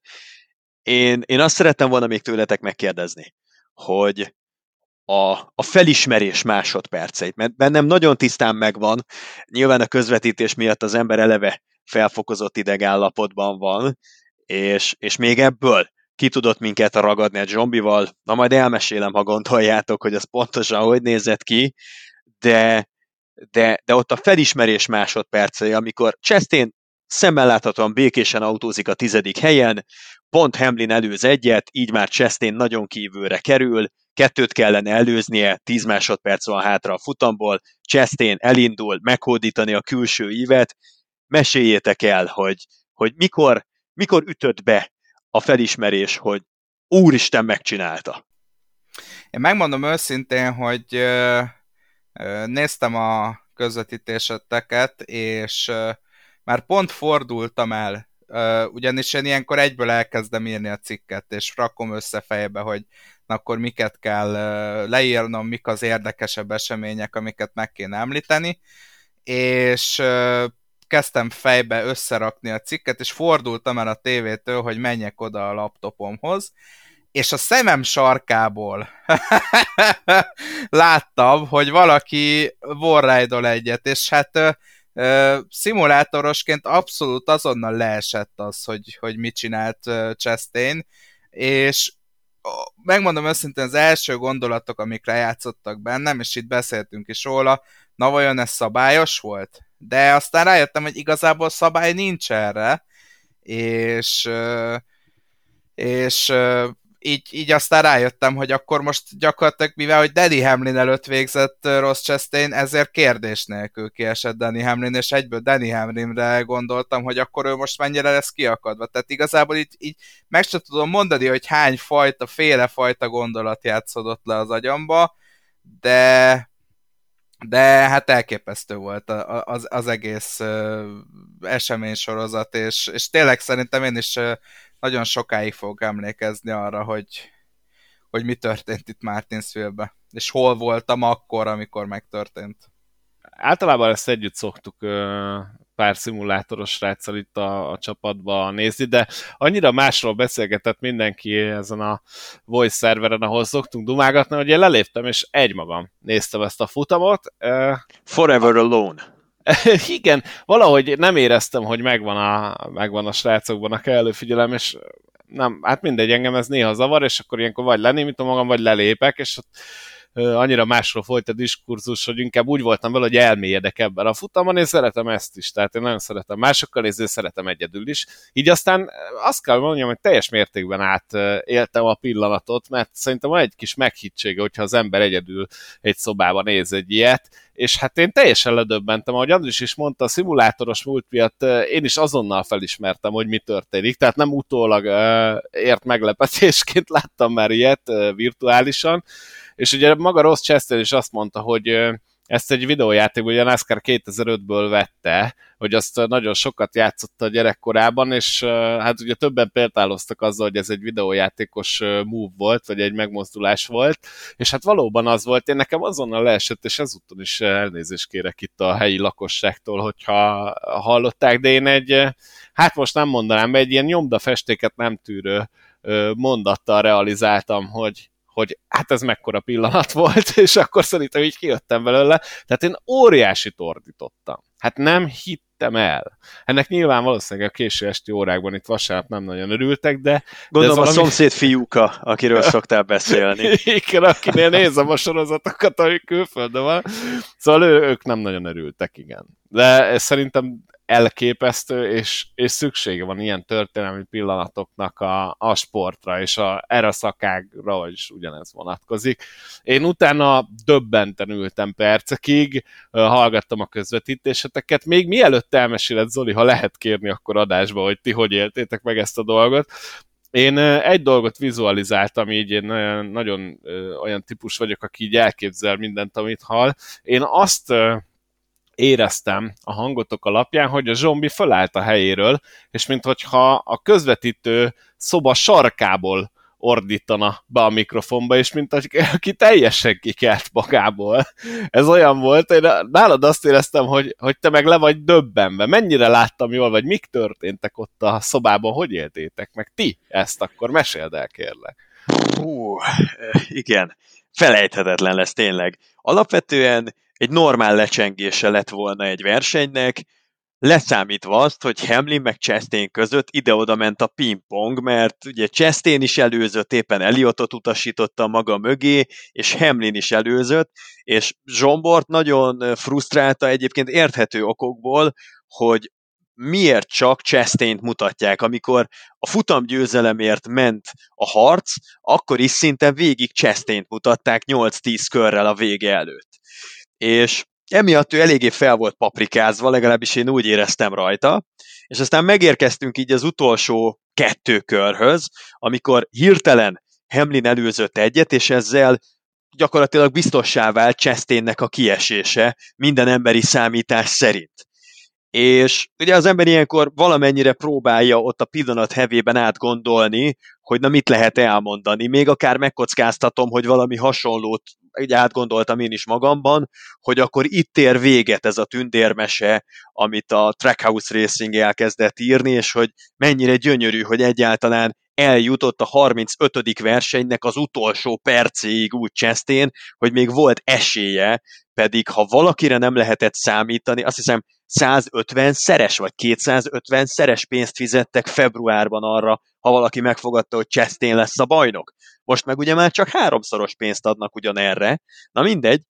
Tehát valami ilyesmi kezdett úgy összeállni a fejemben, hogy, hogy majd erről mindenképpen beszéljünk.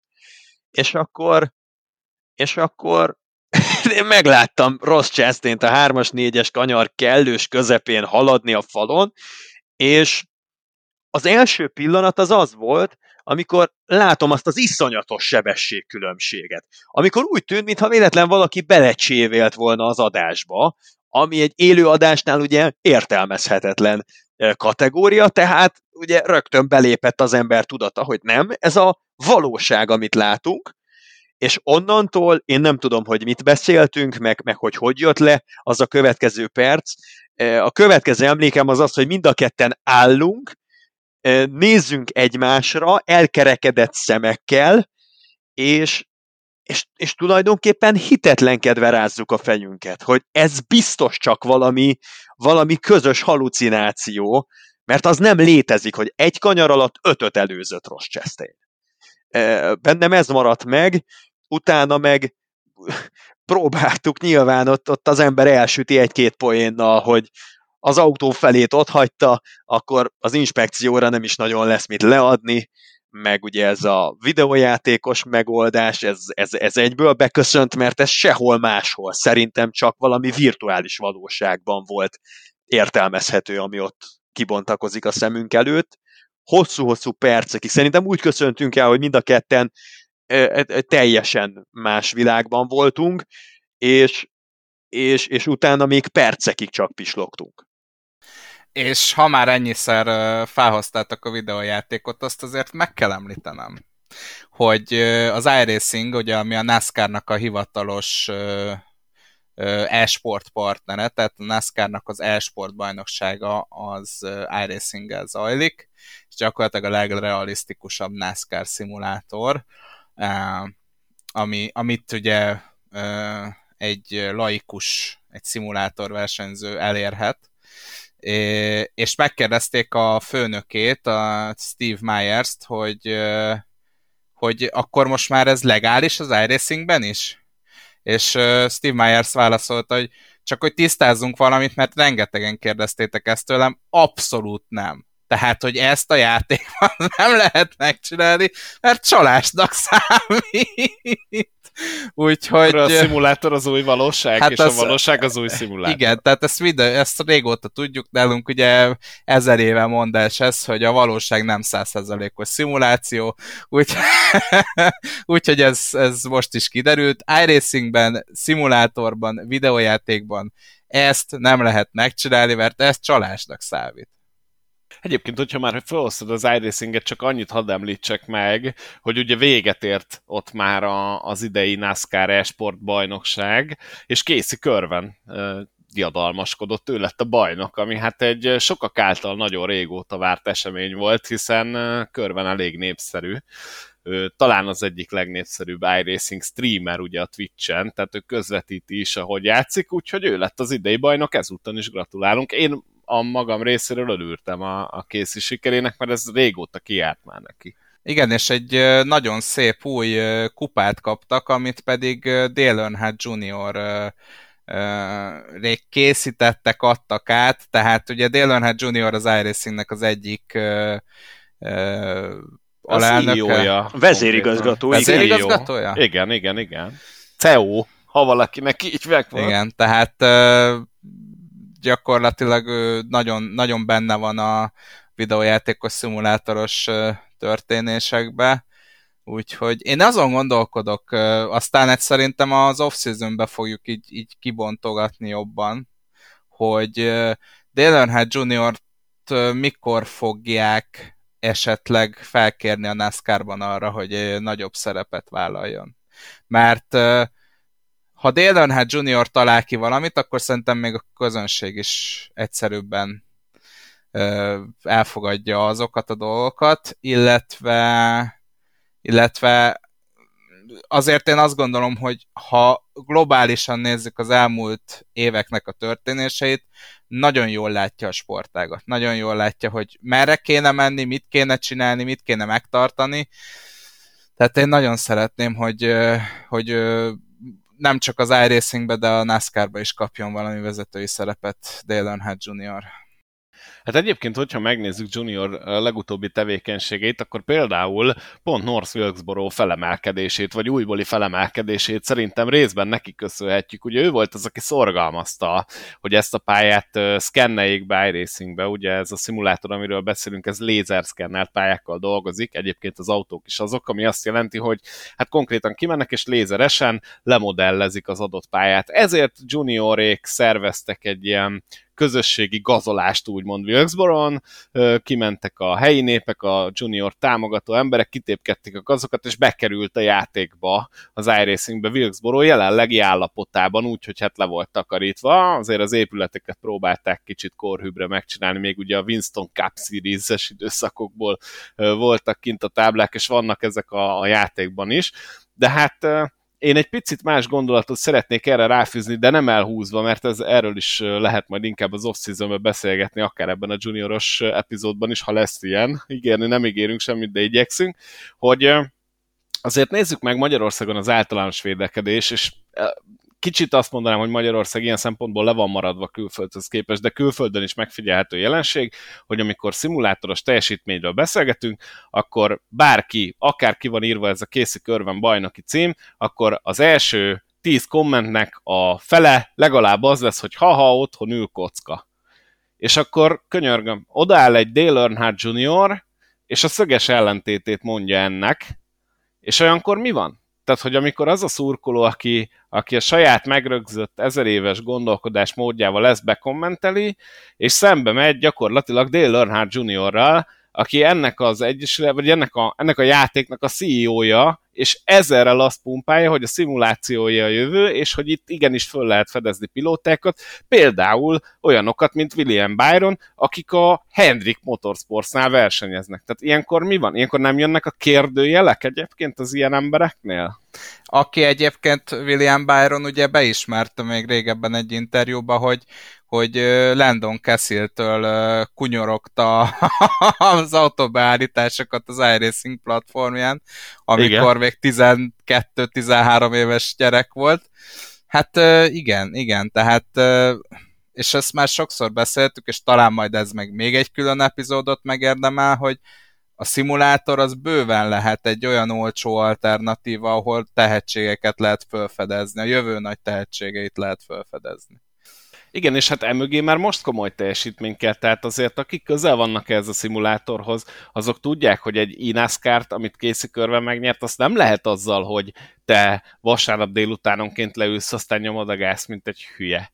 Tehát ez tök nem így működik. Minden aspektusával a NASCAR-nak tisztában kell lenni ahhoz, ahhoz, hogy egy ilyen eredményt hozzá. És ezt Dale Earnhardt Jr. maximálisan felismerte. Úgyhogy, ja, na mindegy, ezt zárójel bezárva erről ennyit, és akkor ezt majd esetleg később kitárgyaljuk.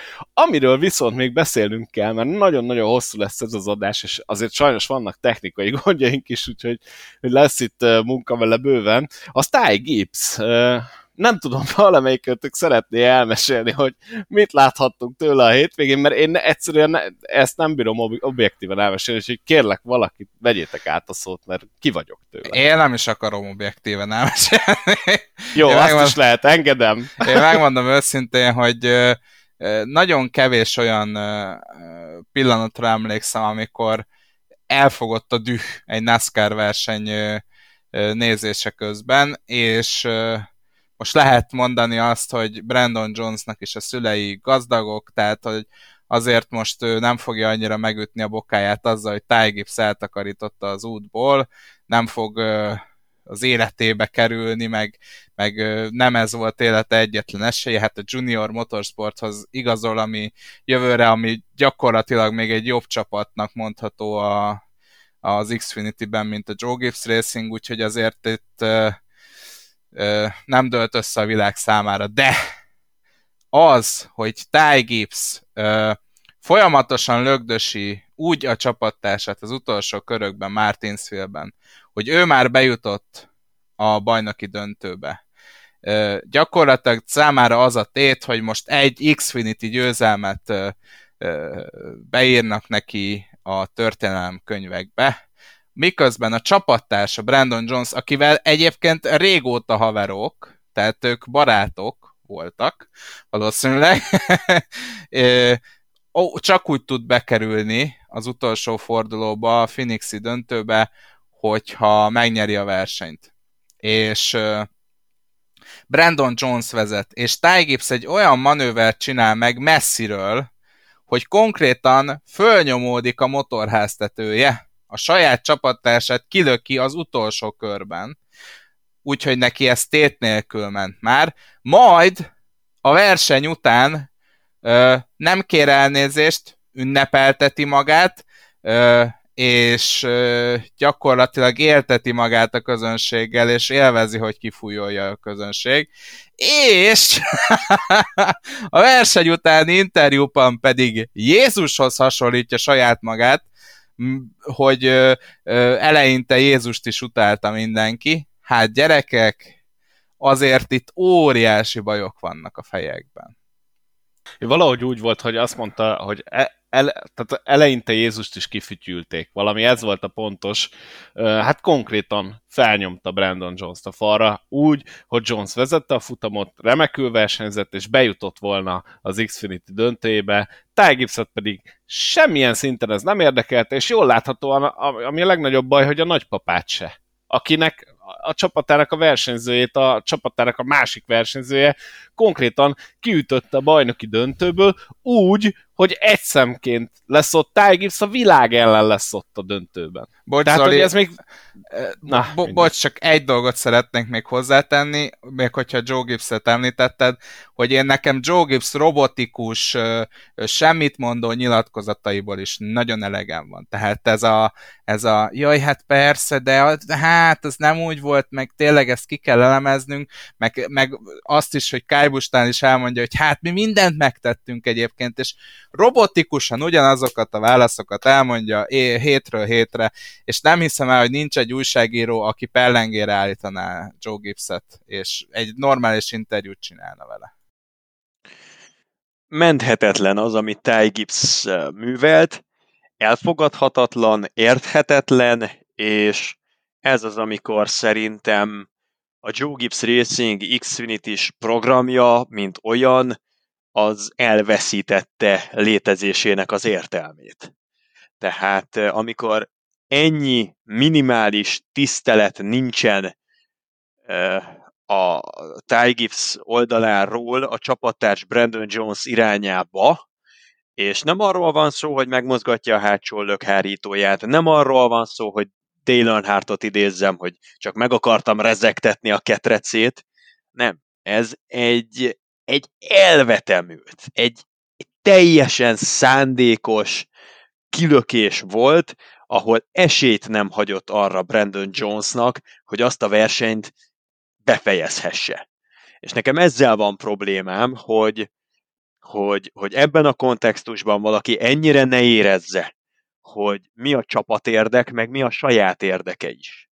Mert ha belegondoltok, akkor Ty Gibbsnek is inkább az lett volna az érdeke talán, hogyha nem a három junior motorsportossal fog vívni a Phoenixi négyes döntőben, egyedüli tojotásként, hanem esetleg ott van Brandon Jones is közel a tűz mellett, és akkor talán még, hogyha esetleg Ty gibbs valami történik, kap egy defektet az utolsó gumi etapban, és, és neki már nem lesz esélye, akkor még ott van egy emberük, aki megmentheti ezt az egészet. Az, hogy valaki ennyire sokra érdemesnek tartsa a saját magát, hogy a saját maga N plusz egyedik futamgyőzelmét többre tartsa, mint a csapattársának az egész éves munkáját, meg az elmúlt években mutatott erőfeszítéseit, az eleve elárul valamit arról a nagyon torz világképről, ami Ty Gibbsnek a két füle között kialakult.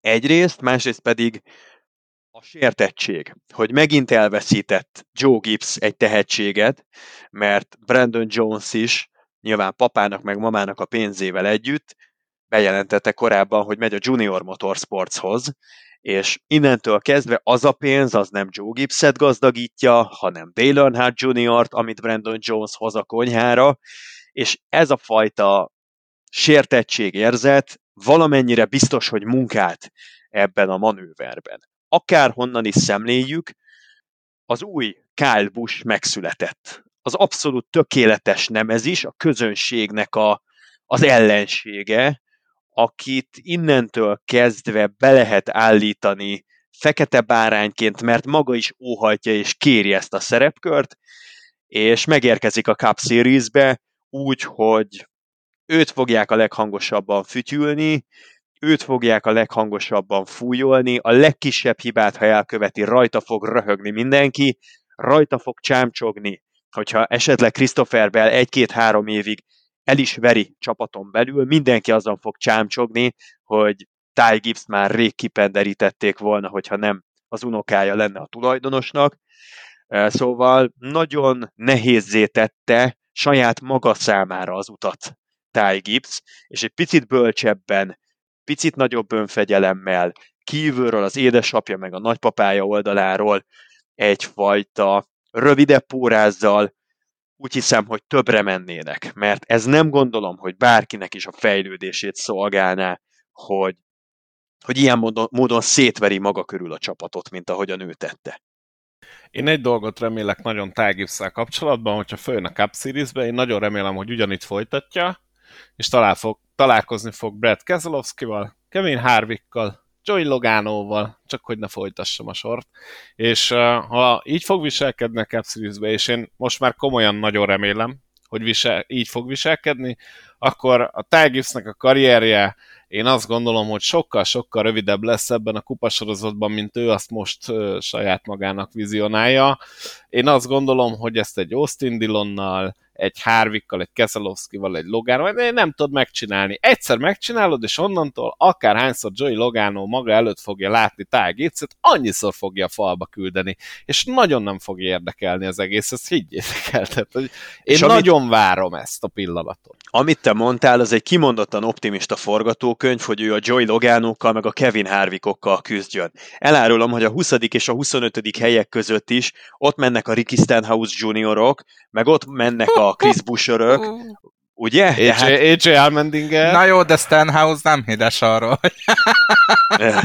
Kinek Bece neve Wreckhouse? Vagy Spinhouse. Igen. nem tudjuk, honnan kapta ezeket amúgy. Á, minden hasonlóság csak a véletlen műve.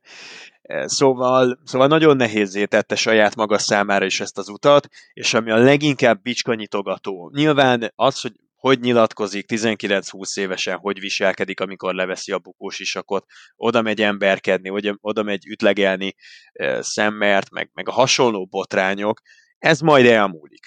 Ez, ez, ez változhat. 19-20 évesen csináltunk mindannyian hülyeségeket, nem is erről van szó.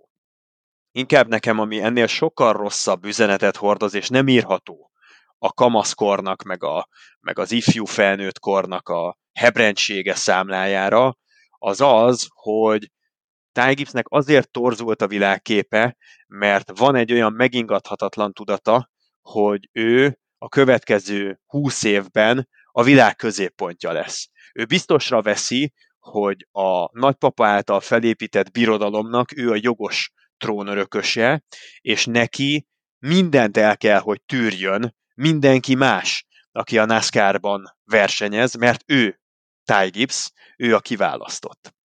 És jól lehet ebben félig, félig meddig van igazság, mert eh, én azt nem tudom elképzelni, hogy neki kérész életű legyen a kupás pályafutása, de hát azért eh, tényleg vannak olyan forgatókönyvek, amikor olyan szinten számkivetetje lesz ennek a mezőnynek a kupasorozatban, hogy nagyon meg fogja bánni eh, ezt a fajta emberkedést, amit megkezdett. Um, igen, és én azon gondolkodtam, hogy itt valószínűleg a Joe Gibbs Racing az Ty Gibbs édesapjának a kezébe fog vándorolni, ugye? Én, én ezt jól gondolom. Alig, ha nem jól. Tehát gyakorlatilag ez a dolog nem is fog változni. Valószínűleg az egész Joe Gibbs féle örökséggel, örökség az, az az édesapa kezébe fog kerülni, tehát igazából nagy változás még akkor se lesz, hogyha esetleg Joe Gibbs azt mondja, hogy ő egy picit hátrébb lép, vagy ne adj Isten öregkorára történik vele valami. Ekkor sem állhat be túl nagy változás Ty Gibbs biztonsági hálójában. Hát valóban, igazából Noah Gregson tudnám idézni, aki, aki egyszerűen Ty Gibbs Racingnek nevezte el a, a Joe Gibbs Racing. Zseniális. Zseniális. És, Zseniális. és nem nyelvbotlás volt, mert ugye több interjúban is uh, véletlenül így mondta, hogy Ty Gibbs Racing. Én odáig mentem, hogy azt gondolom, a Joe Gibbs Racing élt 30 évet, 1992-ben megszületett, 2022-ben ezzel a manőverrel, amikor Brandon Jonesnak az egész szezonját beállították az árokba, azzal megszűnt létezni. És innen minden, ami történik ennél az istállónál, az csak és kizárólag tájra lehet eh, kihegyezve, legyen akármilyen jó, akárki, legyen akármilyen rossz, akárki abban a csapatban, mindent Ty szemüvegén keresztül, meg a Ty gyakorolt hatásán keresztül fog megítélni a csapatnak a vezetősége, és ez nálam a csapatnak a létét kérdőjelezi meg. Innentől van egy Ty Gibbs, a kiválasztott, és vannak mellette a zongora cipelők, akik között nagyon vigyáznia kell Christopher Bellnek, hogy, hogy nehogy sérvet kapjon ő is ebben, hogy cipeljék a zongorát. Én Rush Fenway hosszú-hosszú éveket kívánok a Joe Racingnek ezzel a hozzáállással. Szerintem mindenki érti, hogyha megnézzük a 2003 utáni Rush Fenway-es történéseket. Hát az a csapat éppenséggel kezd visszajönni, a Joe Gibbs Racing meg teljes mértékben kezd lefelé csúszni, az ilyen megmozdulásokból is látszik ez tökéletesen. No de, eljutottunk arra pontra, hogy szerintem minden fontos eseményt kibeszéltünk ezen a héten, úgyhogy nincs más hátra, mint előre. El kell döntenünk, hogy ki volt a hét győztese, vesztese és erkölcsi külön díjasa. Én mondanám is a hét győztete győztese jelöltem, mert ez nálam Ross Chastain. Egyébként itt hívnám fel a figyelmet Zoli a múlt heti beszélgetésünkre, hogy számít-e az az egy pont. Hát végül nem számított, de Chastain nagyot húzott, szóval azért ott bejöttek a kis találgatásaim, ha mondhatjuk. Mit gondoltok, meg tudjuk-e szavazni Chastain-t a hét győztesének? Ross Chastain nálam az év tized győztese. Nyilván megszavazom a hét győztesének. És látod milyen, hogy múlt héten is mellém álltál, és igazából akkor így utólag már lehet mondani, hogy megmondtuk. Igen, így, így igen, így utólag minden további nélkül. Morfi? Hát én azt gondolom, hogy Kyle Bu- ne. Igen, Igen, ezzel tudok jönni, akkor változtassuk. Igen, szóval valóban, valóban, hát igen, lehetne próbálkozni egy Christopher bell de hát szegényke marad. Én őt a külön díjasnak, külön díjasnak muszáj. Tehát az... Csóri... De várját, tehát azért... Nálam az is Chastain. Berakjuk, berakjuk Christopher Belt erkölcsi győztesnek aki gyakorlatilag a, az év egyik legnagyobb kulcs teljesítményét hozta el, és szegényke még itt sem tud egy erkölcsi győztesnél nagyobb sikert elérni. Ezzel ő lenne az erkölcsi vesztese. jogos, jogos. Szegény, szavazzuk meg csak ilyen külön díjnak, nevezzük át külön díjra, és adjuk oda Belnek Csórira, figyeljen valaki, mert tényleg elképesztő, amit mutatott. és viszont, hogyha vesztest akkor én a vesztest is átnevezném, a hét vesztesét a hét baromarcújára, vagy nem tudom, hogy mondjam, én nálam ez Ty Gibbs. Teljesen egyértelmű. Ezt is meg tudom szavazni. Igen, bár azért Danny Hamlin-t érdemes megemlíteni ebben a kategóriában, mert, mert ő már tényleg az a kategória, aki, aki nagyon sokféleképpen elveszített bajnokságokat, de így még soha senki nem veszítette el a Phoenixi négyes döntőn való részvételnek a jogát, hogy tényleg az utolsó másodpercig mindenki biztos volt benne, hogy Hamlin kvalifikálja magát, és Chastain lemarad róla. És aztán ez történt. Tehát nálam, nálam Hamlin is megérne egy misét, de de hogyha átkeresztelted, hogy is mondtad? A hét? Hét baramarcúja. Jó, hát ebben a kategóriában nyilván Ty Gibbsnek nem lehet kihívója. Nem, szerintem se. Illetve hát egyébként lehetne, mert volt itt egy balhé, ugye Austin Hill és Snyder között volt egy elég nagy ütés, ami elcsattant a pitben, de sokkal többet nem tudunk arról, mint hogy előástak egy NBC-s felvételt, amin ez konkrétan látszik. Én legalábbis nem találkoztam részletekbe menő büntetésekkel, vagy bármi egyébbel, de majd figyeljük, figyeljük, hogy mi lesz ebből a sztoriból. De az olyan volt, mintha Mortal Kombatból vágtak volna ki egy jelenetet, hogy teljes legyen a videójátékos hétvége. Igen, tehát, hogy iszonyatos erővel vágott le egyet Austin Hill uh, miatt Snydernek, nem tudom, hogy ennek mi lesz a következménye. Egyszerűen annyira minden Chastain körül forog, hogy én próbáltam keresni dolgokat, de tényleg csak egy jobb NBC-s kamerát csíptem el a, a Twitteren. Semmi egyéb konkrét információm nincs, úgyhogy ezért nem is dobtam be komolyabb témának, de én azért várom, hogy abból legyen valami. És akkor viszont eljutottunk oda, hogy beszélgetnünk el egy kicsit Phoenixről, illetve kezdjük azzal, hogy mindenki bemondja a fantaziába választott pilótát, és akkor utána dumáljuk ki azt, hogy mit vártok Phoenix-től, és ettől a döntőtől. Kyle Larson. Én maradok annál, hogy nagyon jó formában van, és ugye Zoli említette a lendületet. Én próbálok egy picit outside the box gondolkozni. Nyilván az alapvető dolog, és mindenkinek legyen ez az alapvető dolog szerintem, hogy a legjobb, tehát aki ben van a négyes döntőbe, azokat rakják be a, a fantaziukba az emberek, mert a történelmi statisztikák azt mutatják, hogy minimum több, top 5 bevégeznek a négyes döntő résztvevői.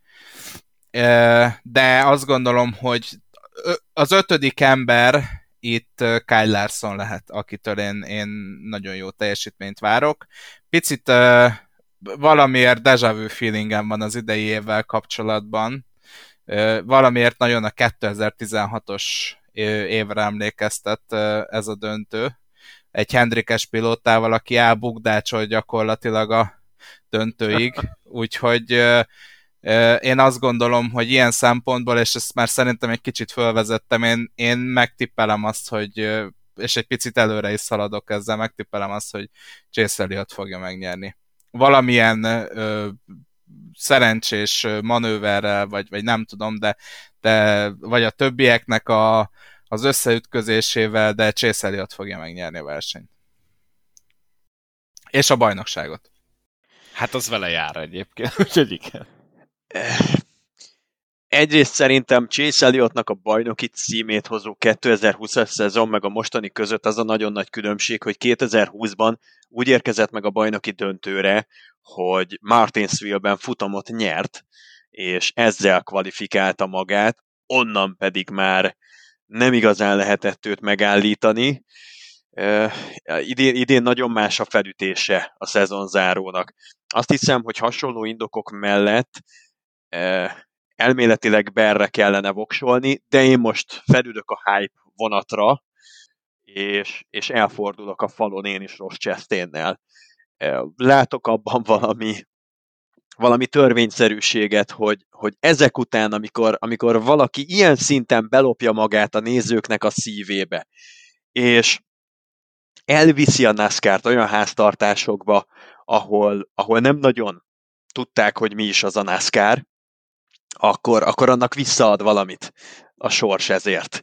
És, és nálam Chastain biztos, hogy benne van a fantasy csapatban, nem árulok el ezzel nagy titkot.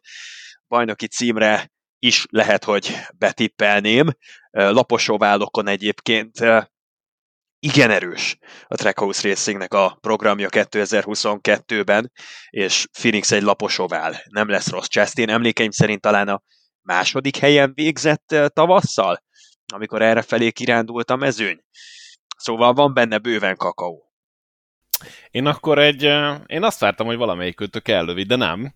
Én Joy Logánot mondom, és én szerintem a legnagyobb esélyes ennek a bajnoki címnek most ez, ezt a négy embert végignézve, tehát Joey Logano, Christopher Bell, Ross Chastain és Chase Elliott négyesét végignézve, én azt gondolom, hogy Loganoé lehet ez a Phoenix, a Ford Eleven nagyon jó ezen a pályán idén, ezt láthattuk Briscoe győzelméből is, és a Fordok szerintem nagyon-nagyon megerősödtek itt az év közepe, vége felé, ahhoz képest, hogy honnan indultak, és Logánóban én érzem azt, hogy az elmúlt pár versenyt így elengedte, hogy jó-jó, lefutottuk, lefutottuk, ott voltam, de hogy ő fejben nagyon készül egy utolsó nagy dobásra. És mondom még egyszer, lehet Logánót szeretni meggyűlölni, de ha Joey Logano nagy dobásra készül, már pedig szerintem most arra készül, akkor annak van foganatja, úgyhogy én emiatt Logán voksolnék, és szerintem ő is lesz 2022 bajnoka, és ha ez esetleg így lesz, akkor még azt is hozzá kell tennem, hogy egyáltalán nem lenne érdemtelen egy Logánó bajnoki cím, úgyhogy Joy Logánó. És a fantasy csapat beállítására, most nyilván nem fogjátok itt elmondani a konkrét line de de, de kinek mi a stratégiája? Én, én elmondom a konkrét line egyedül azt nem tudom, hogy a garázsba kit fogok rakni, de hát a bajnoki négyes, illetve Kyle Larson, tehát én egyszerűen tényleg a történelmi statisztikákból kiindulva nem tudok mást elképzelni, mint hogy a négy versenyzőt, aki ott küzd a bajnoki címért berakjuk, és hát ugye akkor ki kell választani egy egy plusz egy versenyzőt, plusz még egy versenyzőt a garázsba. Én most olyan dolgot fogok mondani, ami kicsit nagyképűnek tűnhet. Én nekem ezt a hetet sikerült megnyernem, bár iszonyatosan szoros volt, és igazából semmit nem értem el vele, maradtam a negyedik helyen Keszelowski kizárásával, de azért arra felhívnám a figyelmet, hogy úgy sikerült megnyernem ezt a hetet, hogy nekem Colcaster a fantasy line volt. és elnézést kérek, mert valakit viszont kifelejtettem, akit mondtam adásba, ő nem került be, mert Colcastert beraktam, ő volt azért fekete lovam, és egyébként nagyon jól is hozott pontokban, de azt gondolom, hogy erre a hétre ugyanúgy fogok neki készülni, mint Morfi, tehát hogy a négy döntőst én biztosan berakom, amiből szerintem egy-egy biztosan el fog hullani, tehát nem feltétlenül a legjobb stratégia, de jobbat és tudok kitalálni, a négy döntős bent lesz, direkt úgy is csináltam, hogy mindegyikből maradjon, és én azt gondolom, hogy Briskót fogom a line-ba betenni. Ötödiknek, Briskónak nagyon jó pálya Phoenix, ahogy mondtam a Fordokat erősnek tartom, erős jelöltnek tartom Phoenixre, úgyhogy nálam Briscoe az ötödik. Azt nem tudom, hogy kit rakjuk a garázsba, mert eddig larson akartam, de hogyha Morfi azt mondja, hogy Larson beteszi, akkor egyelőre nincs tippem, de, de az alapfölállás az nálam ez lesz. Nyilván, tehát ez, ez a papírforma szerintem mindenki, akinek megvannak még a bajnok esélyesei, és tudja őket használni, az, az, az nem, nem tud elcsábulni más irányba a maradék két hely, az ötödik kezdőember, meg a, meg a garázsbeugró a kérdéses. Szerintem Kyle larson nem nagyon lehet hagyni, mert ő az ötödik bajnok aspiráns. Eliott nincs ott a tulajdonosi pontversenyben, Larson viszont ott van, tehát az egyetlen Hendrik Motorsportos csapat, amelyik érdemben nagyot szakíthat a tulajdonosi pontversenyben 2022-ben, a Sky Larson ötös csapata, és emiatt szerintem pont ugyanolyan erős gépet fog kapni, és ugyanúgy rá is összpontosítják az erőiket a Hendrik Motorsportosok, mint ahogyan teszik azt Eliottal. Hozzátéve, hogy, hogy valamivel Eliottot erősebbnek látom kettejük közül ezen a pályán. Larsonnak talán a stílusa az más helyszíneken jobban érvényre tud jutni, úgyhogy, úgyhogy emiatt nekem a kezdőötösöm az nagyjából megvan, a garázsom még gondolkodom. Én csodálkozom, hogy nem kötöttél bele a Fordos tippembe. Mi a véleményed a Logános megnyilvánulásomról? Logánót én egészen addig, amíg Belt nem láttam most Martinsville-ben, én, én bajnok esélyesek közül a legerősebbnek gondoltam. Nem néztem most otcokat, de és az, gondolom, hogy Eliott a legkisebb otcon jegyzett versenyző, de szerintem hibát követnek el a bookmakerek, hogyha Joy Logánót nem teszik legalább ugyanolyan ocra, mint Eliottot, mert szerintem minimum olyan esélye van, és a Fordok tényleg nagyon jól mentek Phoenixben, meg összességében ezeken a laposabb jellegű oválokon nagyon jól mentek idén, talán ez nekik a kiemelkedő versenytípusuk, és nem véletlen, hiszen ez a legfontosabb verseny a szezonban a Daytona 500 után, úgyhogy nekem tetszik a tipped. Meg vagyok lepve, de köszönöm szépen. És akkor a bajnoki döntőt mindenkinek ajánljuk figyelmébe vasárnap este 9 órakor a vagy az. Meccs négyen és az Arena 4 pluszon. Szóval Match 4 és Arena 4 plusz vasárnap este 9 óra senki nem maradjon le róla. Én azt gondolom, hogy a NASCAR történelmének egyik legparásabb évét fogjuk lezárni most vasárnap, úgyhogy én összességében teljesen elégedett vagyok a szezonnal, nagyon-nagyon-nagyon várom a döntőt. Ti hogy készültök? Van esetleg valami kis metódus, vagy valami kis szokás, amit a döntő alatt szoktatok? Mit tudom én, vesztek két sört. Mondjuk nyilván Zoli ez nem játszik, mert te vész közvetíteni. Érdekes, hogy... érdekes tippeket adsz. Még egyébként elgondolkodtató is lenne, de hát azért ne, nyilván nem. De úgy egyébként van-e valami szokásotok, vagy valami kiemelt dolog, amit csak a döntő előtt szoktatok? Nekem nincs kényelmesen elhelyezkedni, fölmenni egy voice chatre, és mi valakivel nézni a versenyt, mert ezeken az utolsó fordulókon mindig szokott valami drámai dolog történni. Én megmondom őszintén, hogy nekem sincs ilyen furcsa szokásom, de ha bárkinek van, akkor azt is nyugodtan várjuk, akár a, a magyar NASCAR fanok csoportba is oda kommentelhetitek. Én hallottam már olyan embereket, akik mit tudom én, BL döntőre mindig sajtos popcornnal ülnek le. Nem tudom, hogy miért, de, de az én ismeretségi körömben volt ilyen.